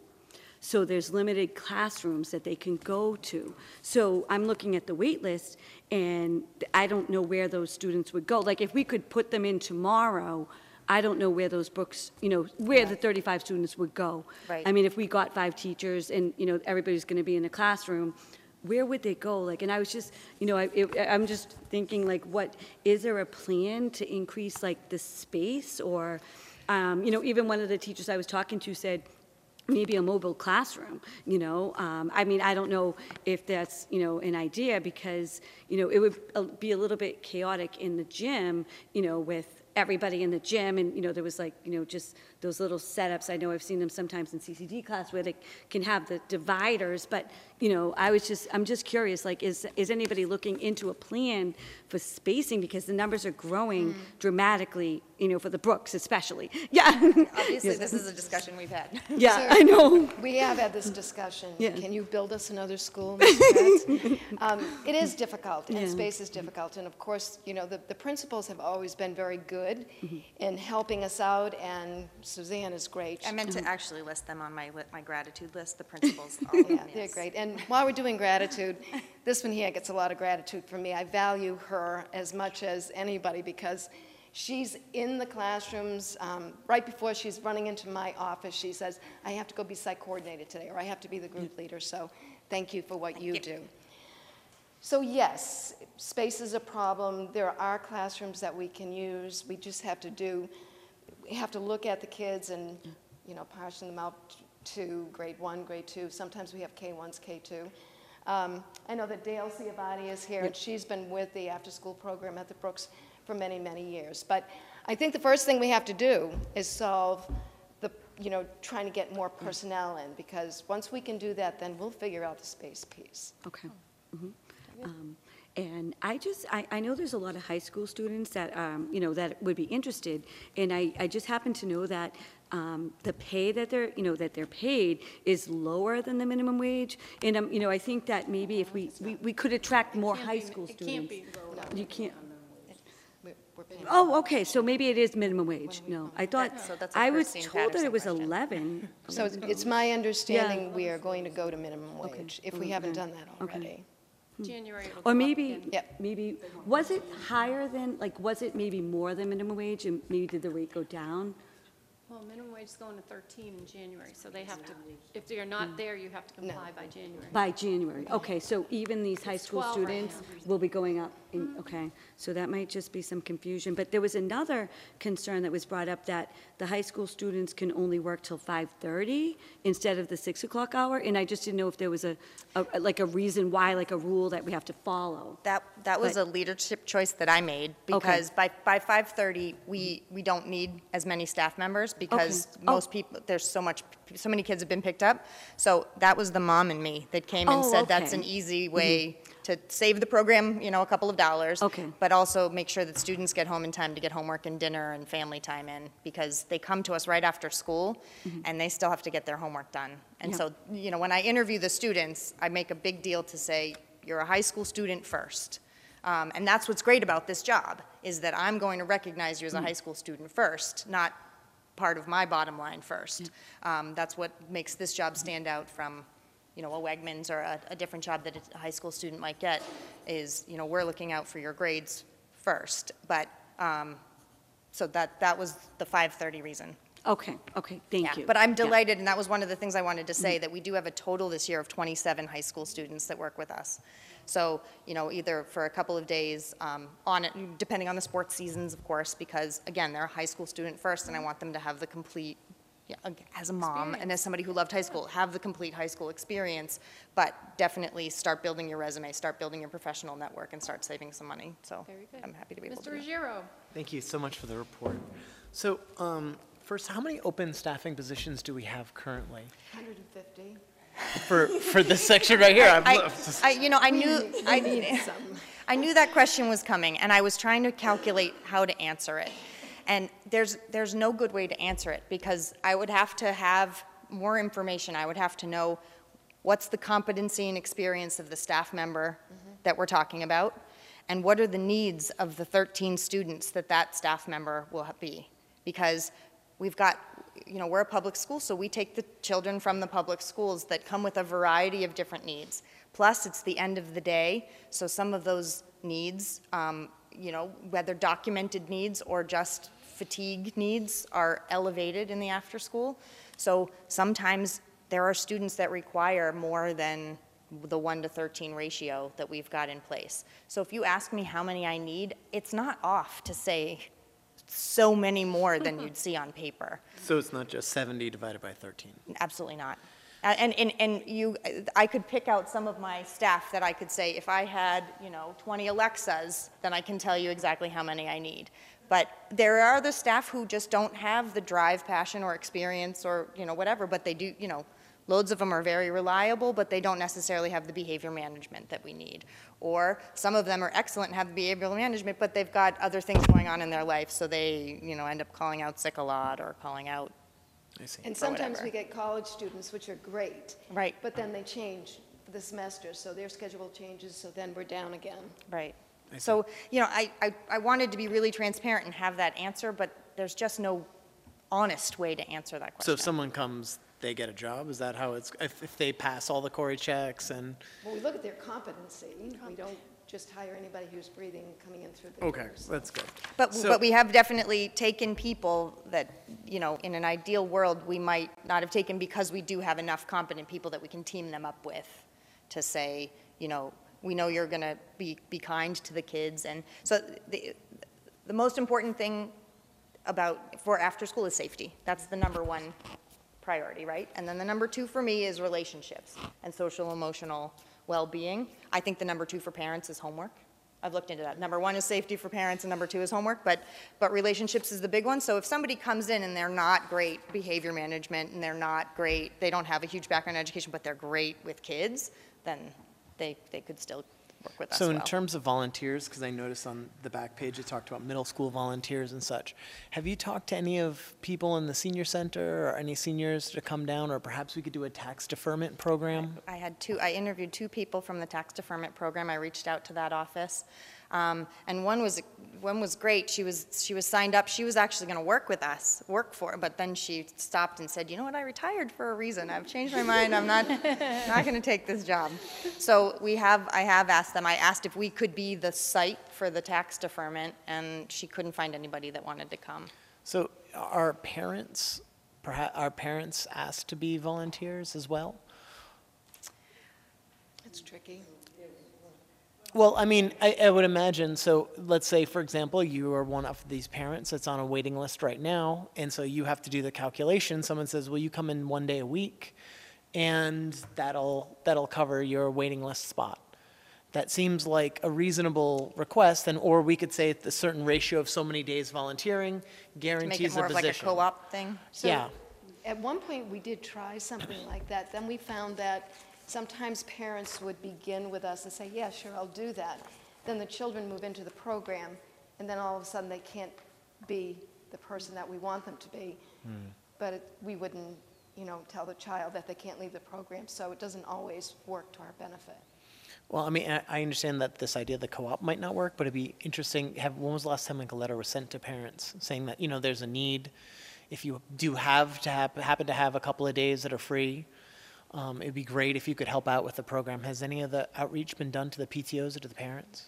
Um, no, I've, I've sent, uh, in my correspondence to our families, our after-school families, I've let them know that we're hiring, and if they've got anybody that they could recommend it to, I've done that, sort of, It, it, that I mean, way, but I it might surprise you if it perhaps, I mean, make a suggestion. I'm not, I don't want to criticize the program. I know you do a lot of good work, but perhaps it would be helpful to let parents know that if they could put in a little bit more time, especially to the PTOs, uh, if you happen to have one or two evenings a week free, it would be helpful, and then we could start servicing more children, not perhaps with a promise, but just letting people know, you know, if, if we get more help, we're going to get more help. Um, the second line of questioning I had to do with the paragraph that talked about tuition. Um, uh, are there any children who are cannot receive are they, they can't be a part of the program because they don't have the money? Not that we've experienced. We, we haven't had any families come to us saying, I just can't afford it anymore. And so, because I guess I, I'm referring to, uh, unfortunately, we know that there's a wait list for vouchers at the state level for parents that qualify. And new state regulations have made the staff require, uh, stiff, or staff requirements and reporting process extremely cumbersome. Could you speak to that a little bit? Because it, it really does sound like there are parents that are trying to participate in the program, waited a long time to be, and then they just sort of got bumped because they couldn't, the state voucher system changed. Has that happened?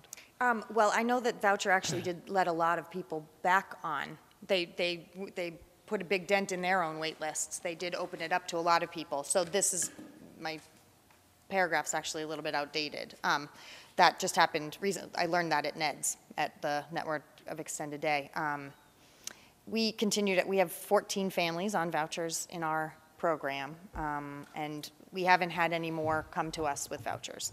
So I, I don't, I don't know if there's a way that I can find out how many Medford families are on the voucher wait list, because it's confidential and, well, they wouldn't have to tell me any specifics. I wonder if I could call, It's possible you could just hand them a mailer and say, could you please send this to people on the list, letting them know that, because I guess my concern with the program is threefold. First, I want to echo what Member Ruseau said. I mean, talking to many parents, they just don't bother applying because why climb a mountain that you're not even going to be able to get to the top of? So um, there's that issue, and parents that would like to be, participate in the program, they find themselves just finding other options. It's not worth the hassle and maybe the, the issues. Um, But I'm also worried that, um, you know, there are families that need this support and we're not getting it. I mean, I guess there's, they come in two flavors. These, this, these, uh, after school, you have students that are there that, you know, their parents want them to participate and they need a little help. And then there's parents that kind of need their kids to be Right. there for them to work that second job to put bread on the table. Yeah. So I just want to make sure that we're reaching out to those families. Um, Yeah, I will, I- I'll find, see if I can find out from um, Child Care Choices, our, that's our voucher partner, to see if they can tell me if, how many Medford families are on the wait list, because that'll give us a much better sense of if there are families in need that we don't even know exist. Right, and I understand that Yeah. there might be information that you're not privy to, but But, I mean, they perhaps tell me you could how just many say, look, in I'll aggregate." make you a Xerox, here's Yeah. a bunch of pages, hand it out to your members. Um, Because, I mean, it seems like, you know, my family, we, we also use after-school services, but we can find options. There are other families that, you know, single moms that just don't have that option. Right. Thank you. Ms. Mustone? Megan, you you probably want to sit down after all these questions. Oh, that's all right. Um, The process to apply, I know that, I guess, a year and a half ago, people showed up at the office. Yes. And waited and see if you were lucky enough to be first in line. How did it go this past sign up? That was it, no, so April 1st is the sign up. Oh, so you, For the this is the year. first time to try. So what is the plan for the new So system? the plan is, so far, Okay. um, and I, I have to work with the principals on this one. We are having the signups at the individual schools. Okay. And I think they'll be on different days, so that I can be present at them and answer questions. Um, Dale doesn't know this yet, but I'm gonna try and get our site coordinators to go to those signups. Okay. So, actually, you do, I mentioned that. We had that at our leadership meeting, because um, the site coordinator has the most answers about the program for the families when they sign up. And that way, first of all, I said number two is relationships. That's the important part. So when you're in this six o'clock in the morning line to the office at the high school that has nothing to do with where your kids are or the people that are be working with your kids, there's no relationship building happening there. Where I feel like if the families are going to the school where this program is happening and meeting staff from the program, um, It will still be though, first come, first serve, like who's ever sleeps over outside the Columbus School or? I, well, so, I mean, I know we've talked about lottery and we've looked into that, so I'm, I've, I've spoken to Ned's, I've brought it up, and everybody's got all version of horror stories and advice and things. So, I mean, I'm happy to try anything. That, that I'm told to try. Yeah. Um, but I will, I mean, I, I can actually, why don't, I'm happy to put together some sort of best of from the, what I've learned from the network to say what lottery question, you know, trials and tribulations they've experienced. Um, but I, I mean, I'm with you because I just feel like there's no fair, equitable answer, and Right. equity is the, Mhm. you know, the number one priority, so. Um, The other question which has come up now, at least for two years, is this your third year? I couldn't No, second. Second year, okay, so maybe it's only come up, well, I think it came up before you were appointed. Um, The budget. So we've heard that everyone pays in a system, but you don't get to see what the program brings in, and then you do pay for the snacks and the crafts. So are you now able to see your whole spreadsheet? I don't have access to any, um, any of the online paperwork, but I keep, now, now that I've been here longer, I keep my own spreadsheets. So Okay. I'm, you know, I'm keeping track of what bills we're putting out and what, what we're spending.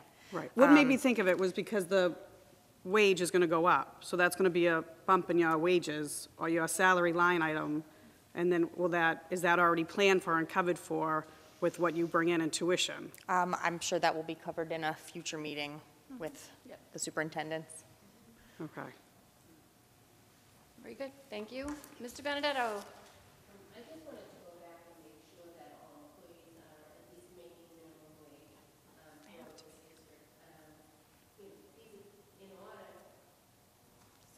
to get people to take these jobs, we have to offer uh, at least minimum wage, just like every other employer in the state. And it, it, it would be very upsetting if we continued and did not at least offer that. So We have that's to my by law. first thing. It's, it's Good. required. Okay, so. So I, I really wish Christine Patterson were here to answer that question. Um, I'll say that our starting rate for the assistant group leaders, our starting rate is $14 an hour. Um, The high school staff is a, is a Christine Patterson question. So you're telling me it's not? Okay, so I'd like that update at our next meeting and the explanation as to what we're paying and what the rule is, and if not, what our moral obligation is um, as, as an employer in this community. So I, I would, I would request that through the superintendent, please. Um, Thank you. Um, Thank you for putting this all together in the year and a half. I'm happy to. Almost two I'm- years that you've been here. I know you hit the ground running. I know you had a whole pro, program to build. I know Diane Caldwell was doing this program prior to you, as well as her other jobs, and I thank her for all those years of that. But the reason we can't expand is because we have someone in your position that does care about not only the students, but the staff and the school, and take pride in all pieces of it. So I applaud you for your job. I also do agree with my colleagues that there are more people on the wait list than you think. These are the people who have signed on to the wait list. And I know personal family members who have not even applied because they feel like it would take too long. Um, But I don't agree about, with my, with everything. I don't agree with keeping it secret. I agree with telling everybody what a great program it is, and everybody has a chance to get in there in April, and that just because you're in there now doesn't guarantee your, your seat forever, and that you should take a chance and apply. And maybe recommend people that they know to become employed within the school. Uh, Celebrate some of the programs, highlight them on our online, highlight them in our paper. Show that um, Medford is here working for working-class families, that we do provide great care for our students after school, that we are in need of more people to, to staff these, because the more we talk about it and celebrate it, the more people might, who have retired, might want to do two days a week and come back. Like, celebrate some of those things and, and do it like a PR outreach. Yeah, and just make people excited, like the CCSR kids. Get them down to do projects in the afternoon and We do have to one that. CCR project. She's coming to teach music to our little guys. Right. So like, there's 150 kids from Medford High School that do volunteer work, have, like, Yeah. like really, and I know you've exhausted very, very many ways of hiring people. I might have thrown you a few myself. But um, I commend the work that you do for our students, and I just ask that we, moving forward, make sure that all our people are paid well, and, and we celebrate them.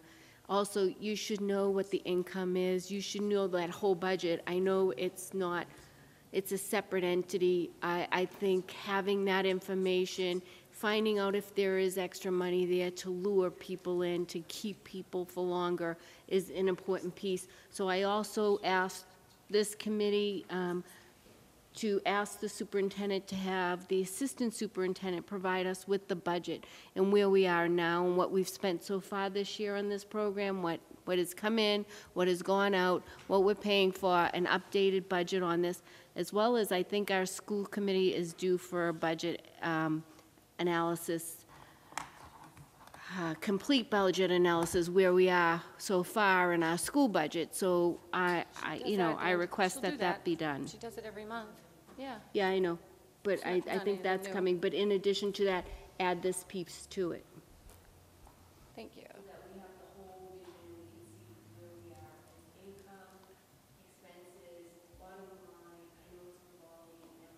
but we need to know how much we're bringing in and what that money's being used for, and making sure that supplies is provided to your staff, that kids have, um, you know, manipulatives and Oh, yeah. and things that they, they need every day, um, to learn.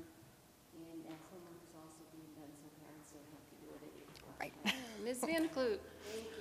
So I want to say, my colleagues have done a wonderful job of covering the bases. I want to go a little bit further, though, uh, Erin, with yours, I would like to make a motion that we receive a financial report about the after-school program.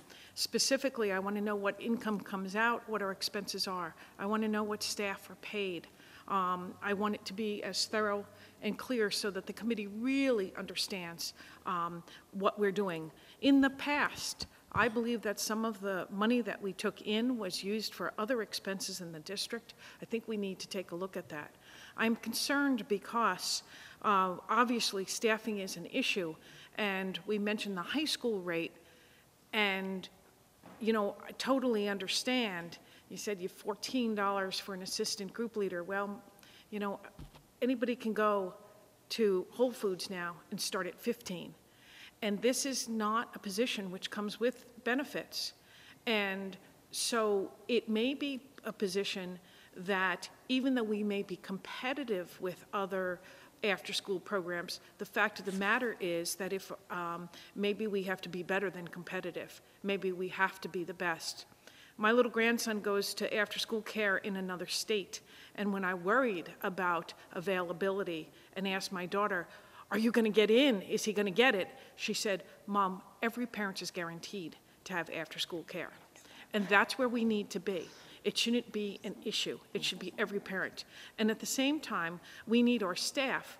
And, you know, my experience in my past with some after school is it can be pretty tough. And I was impressed. Like my colleague uh, Kathy, I, I went to go visit the after school program and I was amazed at how calmly and efficiently and caringly it was run. And I was really proud uh, to see how wonderful our staff members were. But I'm concerned if they're stretched, if all of a sudden they have to cover two classrooms, if they have to cover more because someone's out sick or someone has left. One of the questions we have to raise is we don't need to want to be going every single year to start out um, at the beginning of the year being understaffed. So is there incentives that we can put in to keep people with us so that it's not just, you know, a short-term job, but in fact something that people will commit themselves to?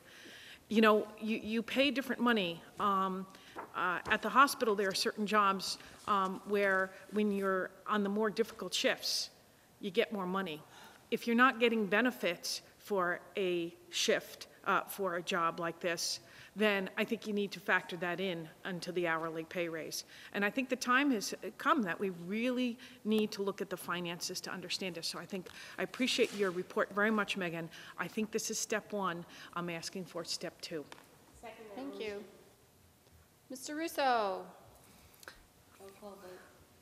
Should we do We're that? still talking about the paper before us. Okay. We can call the vote at the end of the paper discussion. I just wanted to clarify that I certainly don't want to keep the program secret. I just think that to incentivize people to actually fill out the paperwork, it is absolutely necessary that they not be told that you can fill out the paperwork, you'll be number 92 on the list. There's no rational person filling out paperwork if they're told that. The person who is standing in front of the person filling it out needs to be ignorant of the size of the wait list. Mm. Because we are all capable of saying, you know, I know you look kind of like a busy person. Can't tell you what the list is, but you can communicate it anyways. Um, But that was just a point of clarification. I just wanted to uh, quickly bring up the lottery. I I had heard something, some, the word equity had come up a couple, a couple times. I will certainly agree that there is no perfect um, and equitable solution. There are, however, less equitable solutions. Um, And the current solution is absolutely about as unequitable as we could have it. It only, it benefits people who are free to take the day off, Right, like me. right. And anybody who has a job that doesn't work well for the time when it comes time to sign up, too bad. And who is that going to be? It is going to be people that need the services more than anybody else. So um, I agree that finding a perfect solution is probably outside of the realm of Well, yeah. possibility. But um, I would say that the current solution of who first come, first serve is the worst option. Um, I would also, um, I, I see you mentioned your strategic plan, and um, I'm not sure if we would have a time, like, should we have a subcommittee, or? Well, so I'm glad you just brought that, because I, something somebody said reminded me that that's the part I forgot to tell you, that, um, so I started putting together just thoughts about wh- what, what Dr. Vincent calls the bench. So I've been thinking about my bench and thinking about how we can, you know, build leadership from within. Um, But I was coming up with really kind of obvious things, and, and they were all things that I could say the yeah but next to it, like, you know, try and advertise farther and wider. Yeah, but we've advertised about as far and wide as humanly possible. So um, Ms. Caldwell told me to put together, uh, to reach out to the staff, because the staff has loads of great ideas. So I just put it out to the staff to ask about putting together a strategic planning committee made up of staff, and ask them if we could have, you know, to make sure that we've got representatives from all over. So we've got someone from each site, we've got veteran, new, group leaders, assistant group leaders, a high school staff member, that we've got representation from all over the program to see what their ideas are, because of course, just like, you know, all of this, they're the ones doing the actual work that will have the best ideas for how to um, improve the program. So um, I reached out to everybody, and I'm gathering right now. A, a bunch of people have showed an interest. So I think the hardest part is that it's not going to be the, you know, the, the 90 staff members that we have um, all in a room together trying to come up with a strategic plan. But um, yeah, I'll keep you updated on how that goes because I'm, I'm really excited about it. And I would just ask, I mean, recommend, obviously, since I won't be in that, um, that, um, that you don't start from the perspective of what we can and can't afford, because I think short-circuiting strategic plans and visions based on, you know, the box we're living in keeps us in our box, so, okay. thank you. Thank you. Mr. Ruggiero, did you wish? Suggestion to the uh, amendment to the motion, I would like to have a cost-benefit analysis of what it would have cost to do complete enrollment. It's not impossible. Other districts have done it.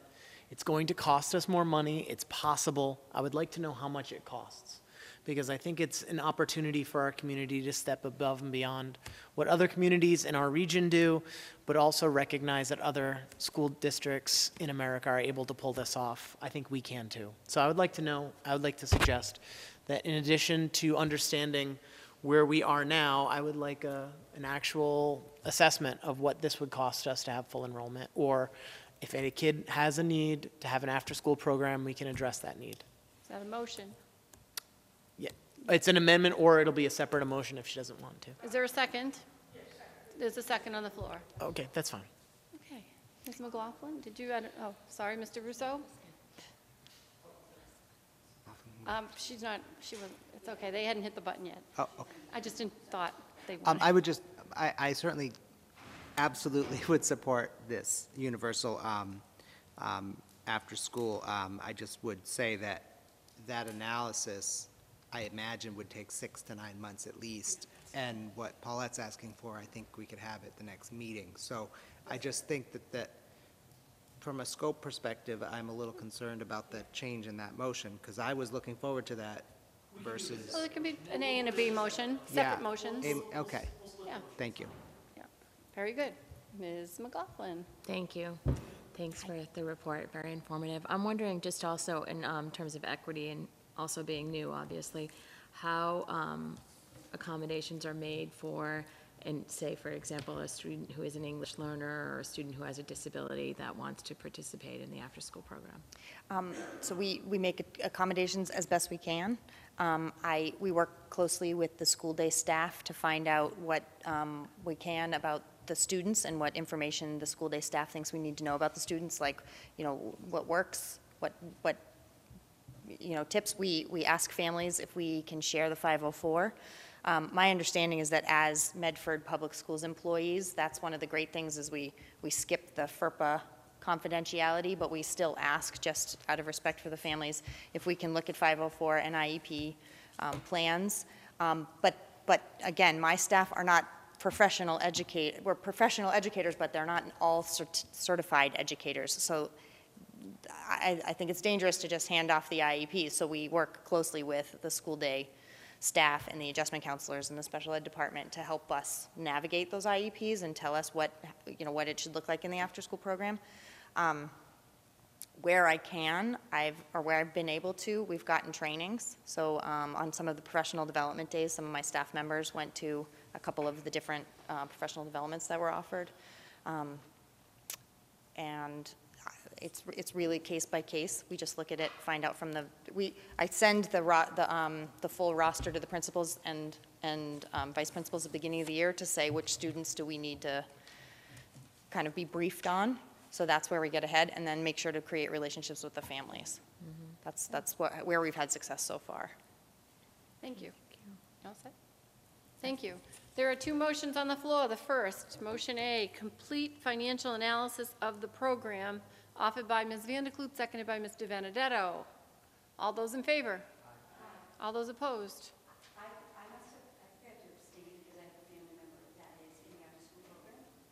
This is just to get to the financial analysis. This doesn't impact wages or anything else. You're just asking for a report back.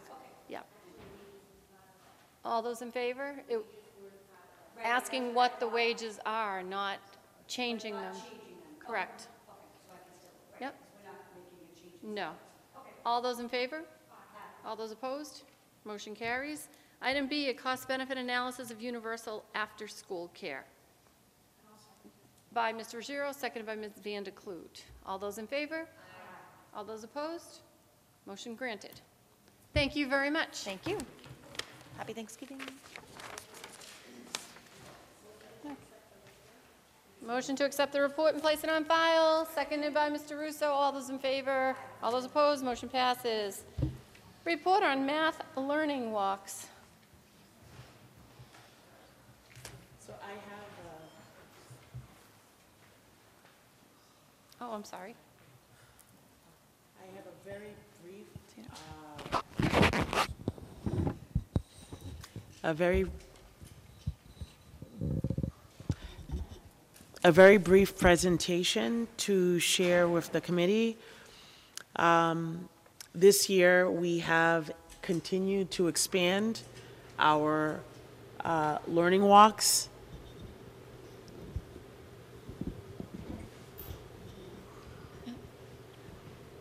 And I think the video,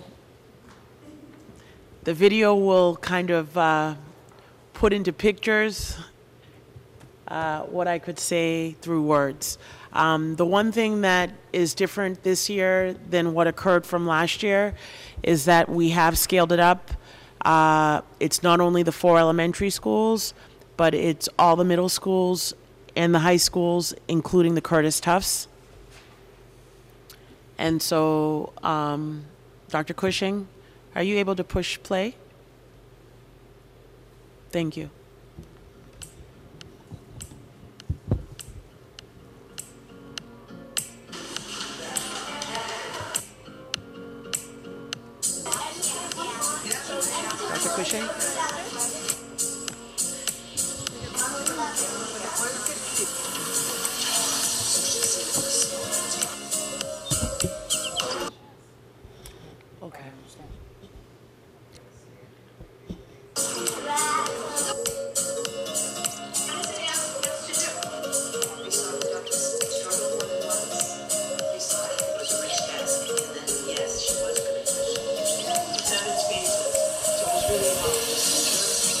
Also, this year, we had the pleasure of having school committee members join us.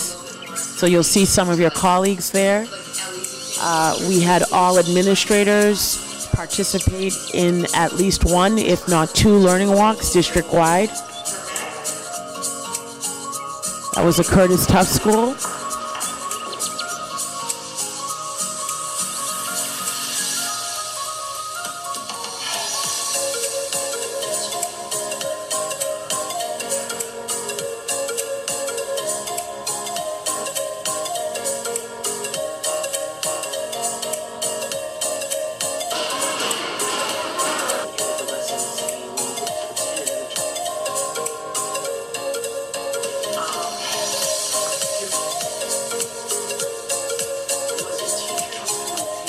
Important part of the learning walk process is the debrief, which takes place at the end of every learning walk. So throughout these videos, uh, clips, you're seeing um, several administrators around a table debriefing, discussing the core actions, and talking about next steps for each school.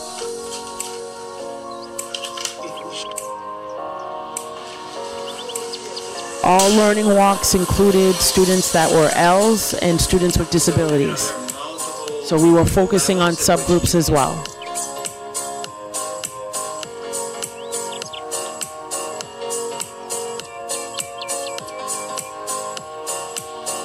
I love data, so we're looking at data.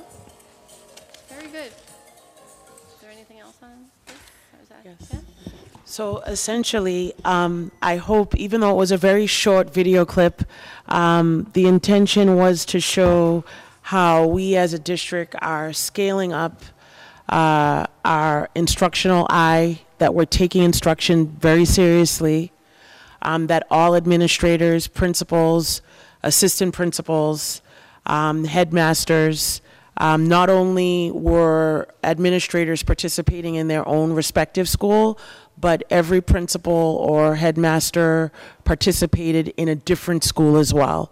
So um, the the conversation that was happening, um, the pushing, the professional pushing and pulling on one another, looking at instruction, we continue to focus on um, mathematics as an area that we're um, paying very close attention to it.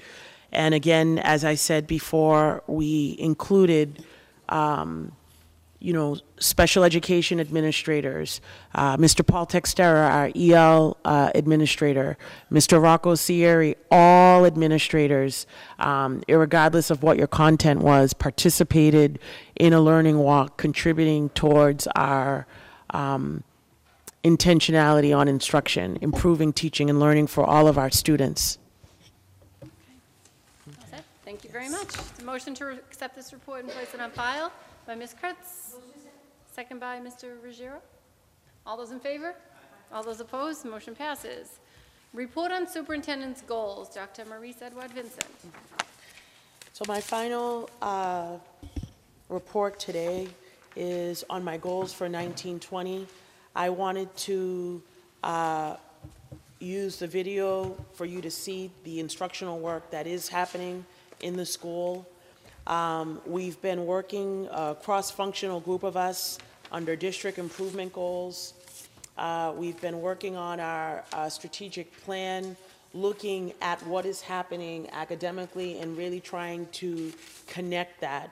So right now, we're in the process of synthesizing our district priority goals, which have been in place, um, to develop a targeted multi-year plan to guide all of our work, our partnerships, et cetera, um, anything that is school-related, always remembering to keep that laser-like focus on instruction.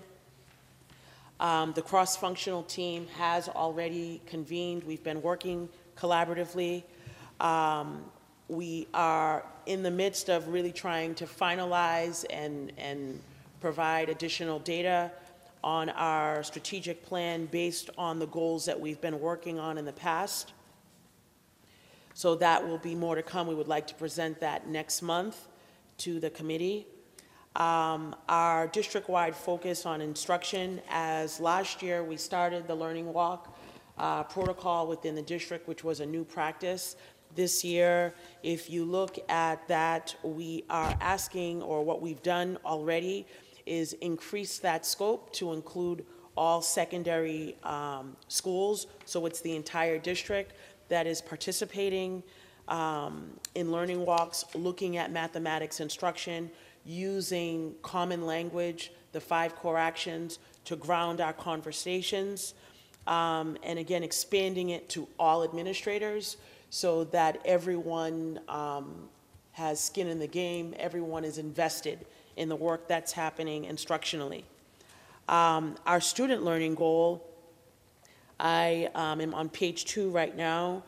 Our student learning goal, again, um, math being the content area that as a district we are working on making improvements. If you recall, a year ago, I spoke about a very ambitious goal um, of trying to see a 10% improvement at the elementary level. Um, At the bottom of page two, I specifically targeted grades three through five. Last year, we were at 40.6% of students that were meeting or exceeding state expectations according uh, to the MCAS. So we moved from 40.6 to 43.3%, which was an increase of approximately 6.7%. However, um, I had hoped to see an increase of 10%, which is very aggressive, but nonetheless, I had hoped we would have hit the target of 45%. So we did not make that target this first year. So once again, I am putting another aggressive target of an additional 10%. So I would like to see us hit a target of 47.6% next year at the elementary level. Um, Again, I feel that that is a reasonable um, goal to see another 10% increase. And I want to, although we weren't able to make 10% last year, it was 6.7%, I still feel that we have to have a standard of something that we are moving towards. And so I'm keeping that goal of 10% and just wanting to see that needle move every single year. So um, my student learning goal is to continue to see noted improvement at the elementary level in mathematics. Um, My professional practice goal continues to be the work that I'm doing with the new superintendent's induction program, where I travel almost on a monthly basis to Marlborough. I'm part of a cohort of 40 superintendents um, that are participating in DESE-designed uh, professional development for superintendents. And so um, this is our professional practice goal, that they are continuing to provide the professional development and um, guidance for the work that we're doing. So my professional practice goal, I'm in year two. I have one more year with the NISP training as um, the formal professional practice goal. So um, I wanted to get this into your hands for you to have access to it and see what it is that I'm working on and what I hope to achieve during this school year 1920. Thank you. Are you requesting a motion to accept your goals? Yes, I am requesting a motion to accept my goals. Mr. Ruseau, did you have a question on this, or no? I didn't know if you. Yes, I did. You did, work, okay. Yes. Thank you. Um, I I definitely appreciate this. Um, You know, I was at the school committee conference all of last week after the election, um, and I- I talked with numerous people about superintendent goals because of the new superintendent evaluation system, um, which is a vast improvement. Um, And um, one of the things that sort of struck me was that um, it felt like our goals were kind of, you decided on what the goals were, and I know we met last year about them, and, and I don't, I don't think it didn't, I think it worked fine last year because it felt like we didn't really have a set of goals to hand you. Um, But what I heard from a lot of other people at the school committee conference was really that the goals were not, the superintendents picked their goals, and we just agree that those are the goals. It was that there are goals that we give you in sort of that employee-boss relationship. The employee doesn't get to decide, here's what I think my goals are, and the boss just says, two thumbs up. Um, And so, you know, I certainly understand that we agreed to this last year, and this was something we were very new about, new, new to us, or at least new to me. But I feel like, I just want to make it clear that like in the spring of this coming year, I expect that the school committee will be getting together to tell you, working with you, it's not like we're just going to like sit in a room and then let you know, um, what the new stu- student learning goal will be for 2020, 2021, and that it's not necessarily going to be the same thing. And I, I don't want it to be that, you know, in, in the spring, as we get ready for the end of the school year, you just tell us, this is what you think the new goal should be. Because I certainly have pretty strong opinions on what I think the new goal should be in the next school year. Um, And I'm fine with this one, even though I didn't agree with the whole committee last year about what it is. Uh, I just sort of wanted to get that out there, that in the spring, I- we need to do this before the end of the school year, because you can't start working on a goal in the fall if you don't even know what it is.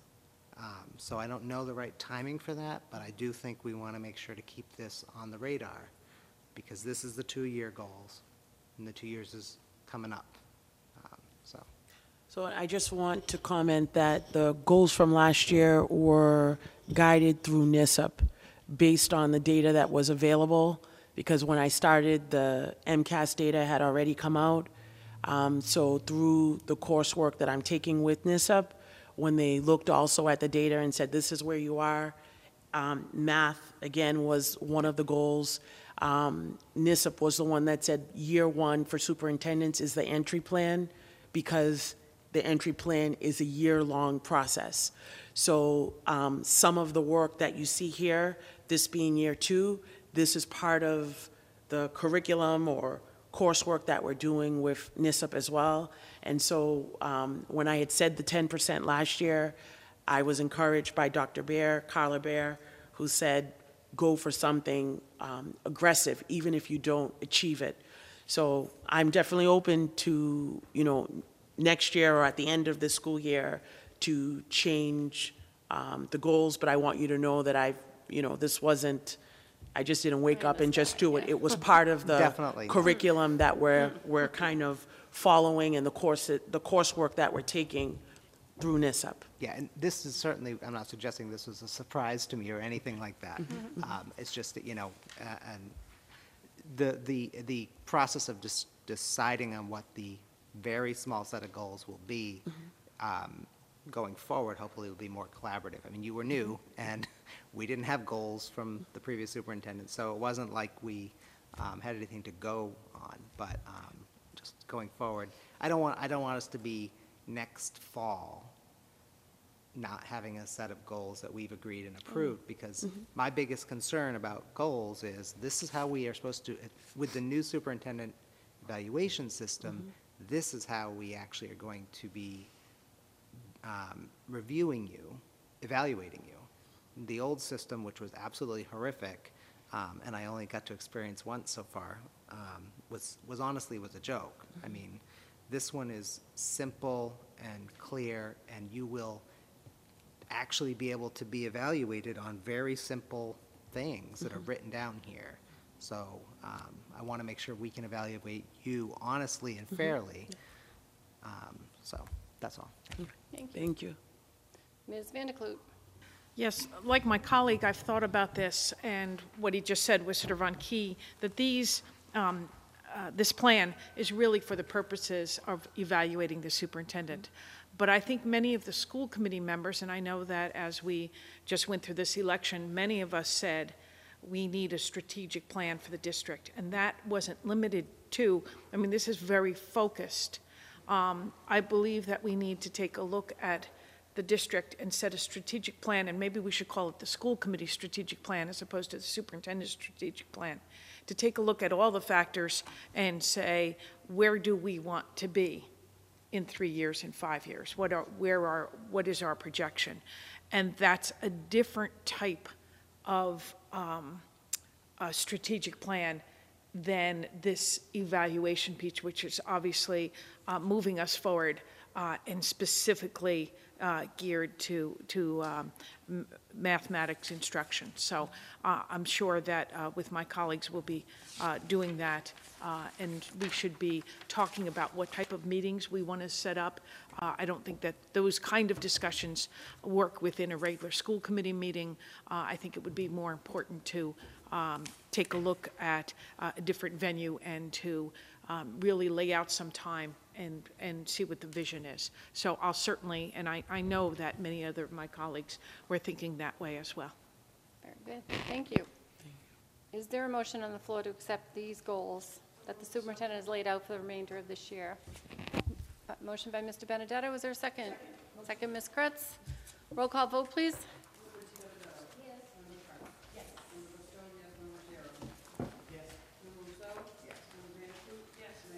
Yes. Seven in the affirmative, zero in the negative, motion passes. New business. School Committee Resolution, be it resolved that the Medford School Committee expresses sincere condolences to the family of Richard Aliberti. Mr. Aliberti was the husband of former school committee member Mary McQueenie Aliberti. Also, be it resolved that the Medford School Committee expresses sincere condolences to the family of Bishop Francis Irwin. Bishop Irwin was the brother of former administrative assistant to the superintendent Ann Irwin. We also have one, express its sincere condolences to the family of Jean Richard Citrano, Senior. Mr. Citrano was the father of Andrew's math teacher, Jean Richard Citrano, Jr. Could we all please rise for a moment of silence on the passing of these individuals?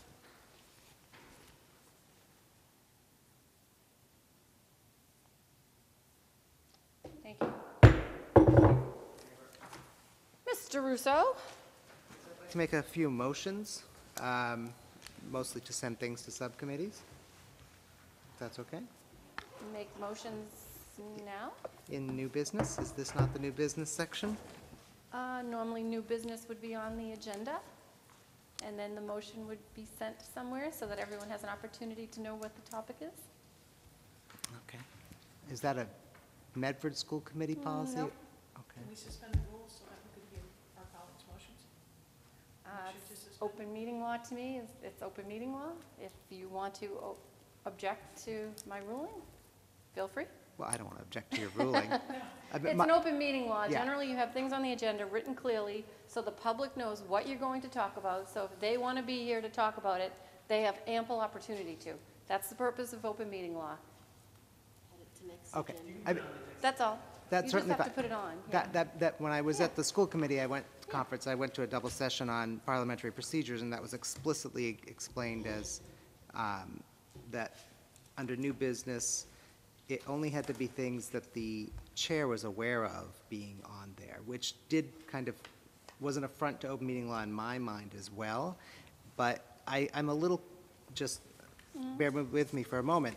You know, the three things I was thinking I wanted to send to subcommittee, having people show up where the whole discussion is, I'd like to send something to subcommittee, there's no discussion.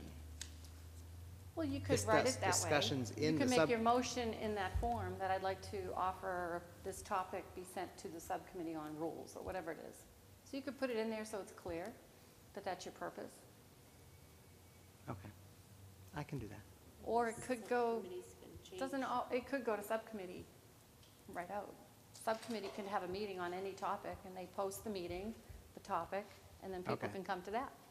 So we don't That's an have to, s- option, too. we don't have to send it from the floor. Right, it can go All right. there start there and the work could be done there, and then it comes to the floor. Okay, Either way. Yeah. sorry. Well, you'll have to wait till you see the agenda. No, you're all going to be busy with these. All right, thank you. Okay. There's a motion to adjourn. No, no. Uh, So I wanted to, um, we, we had a a legal matter today, um, and uh, I thought that we would be going into executive session, but, um.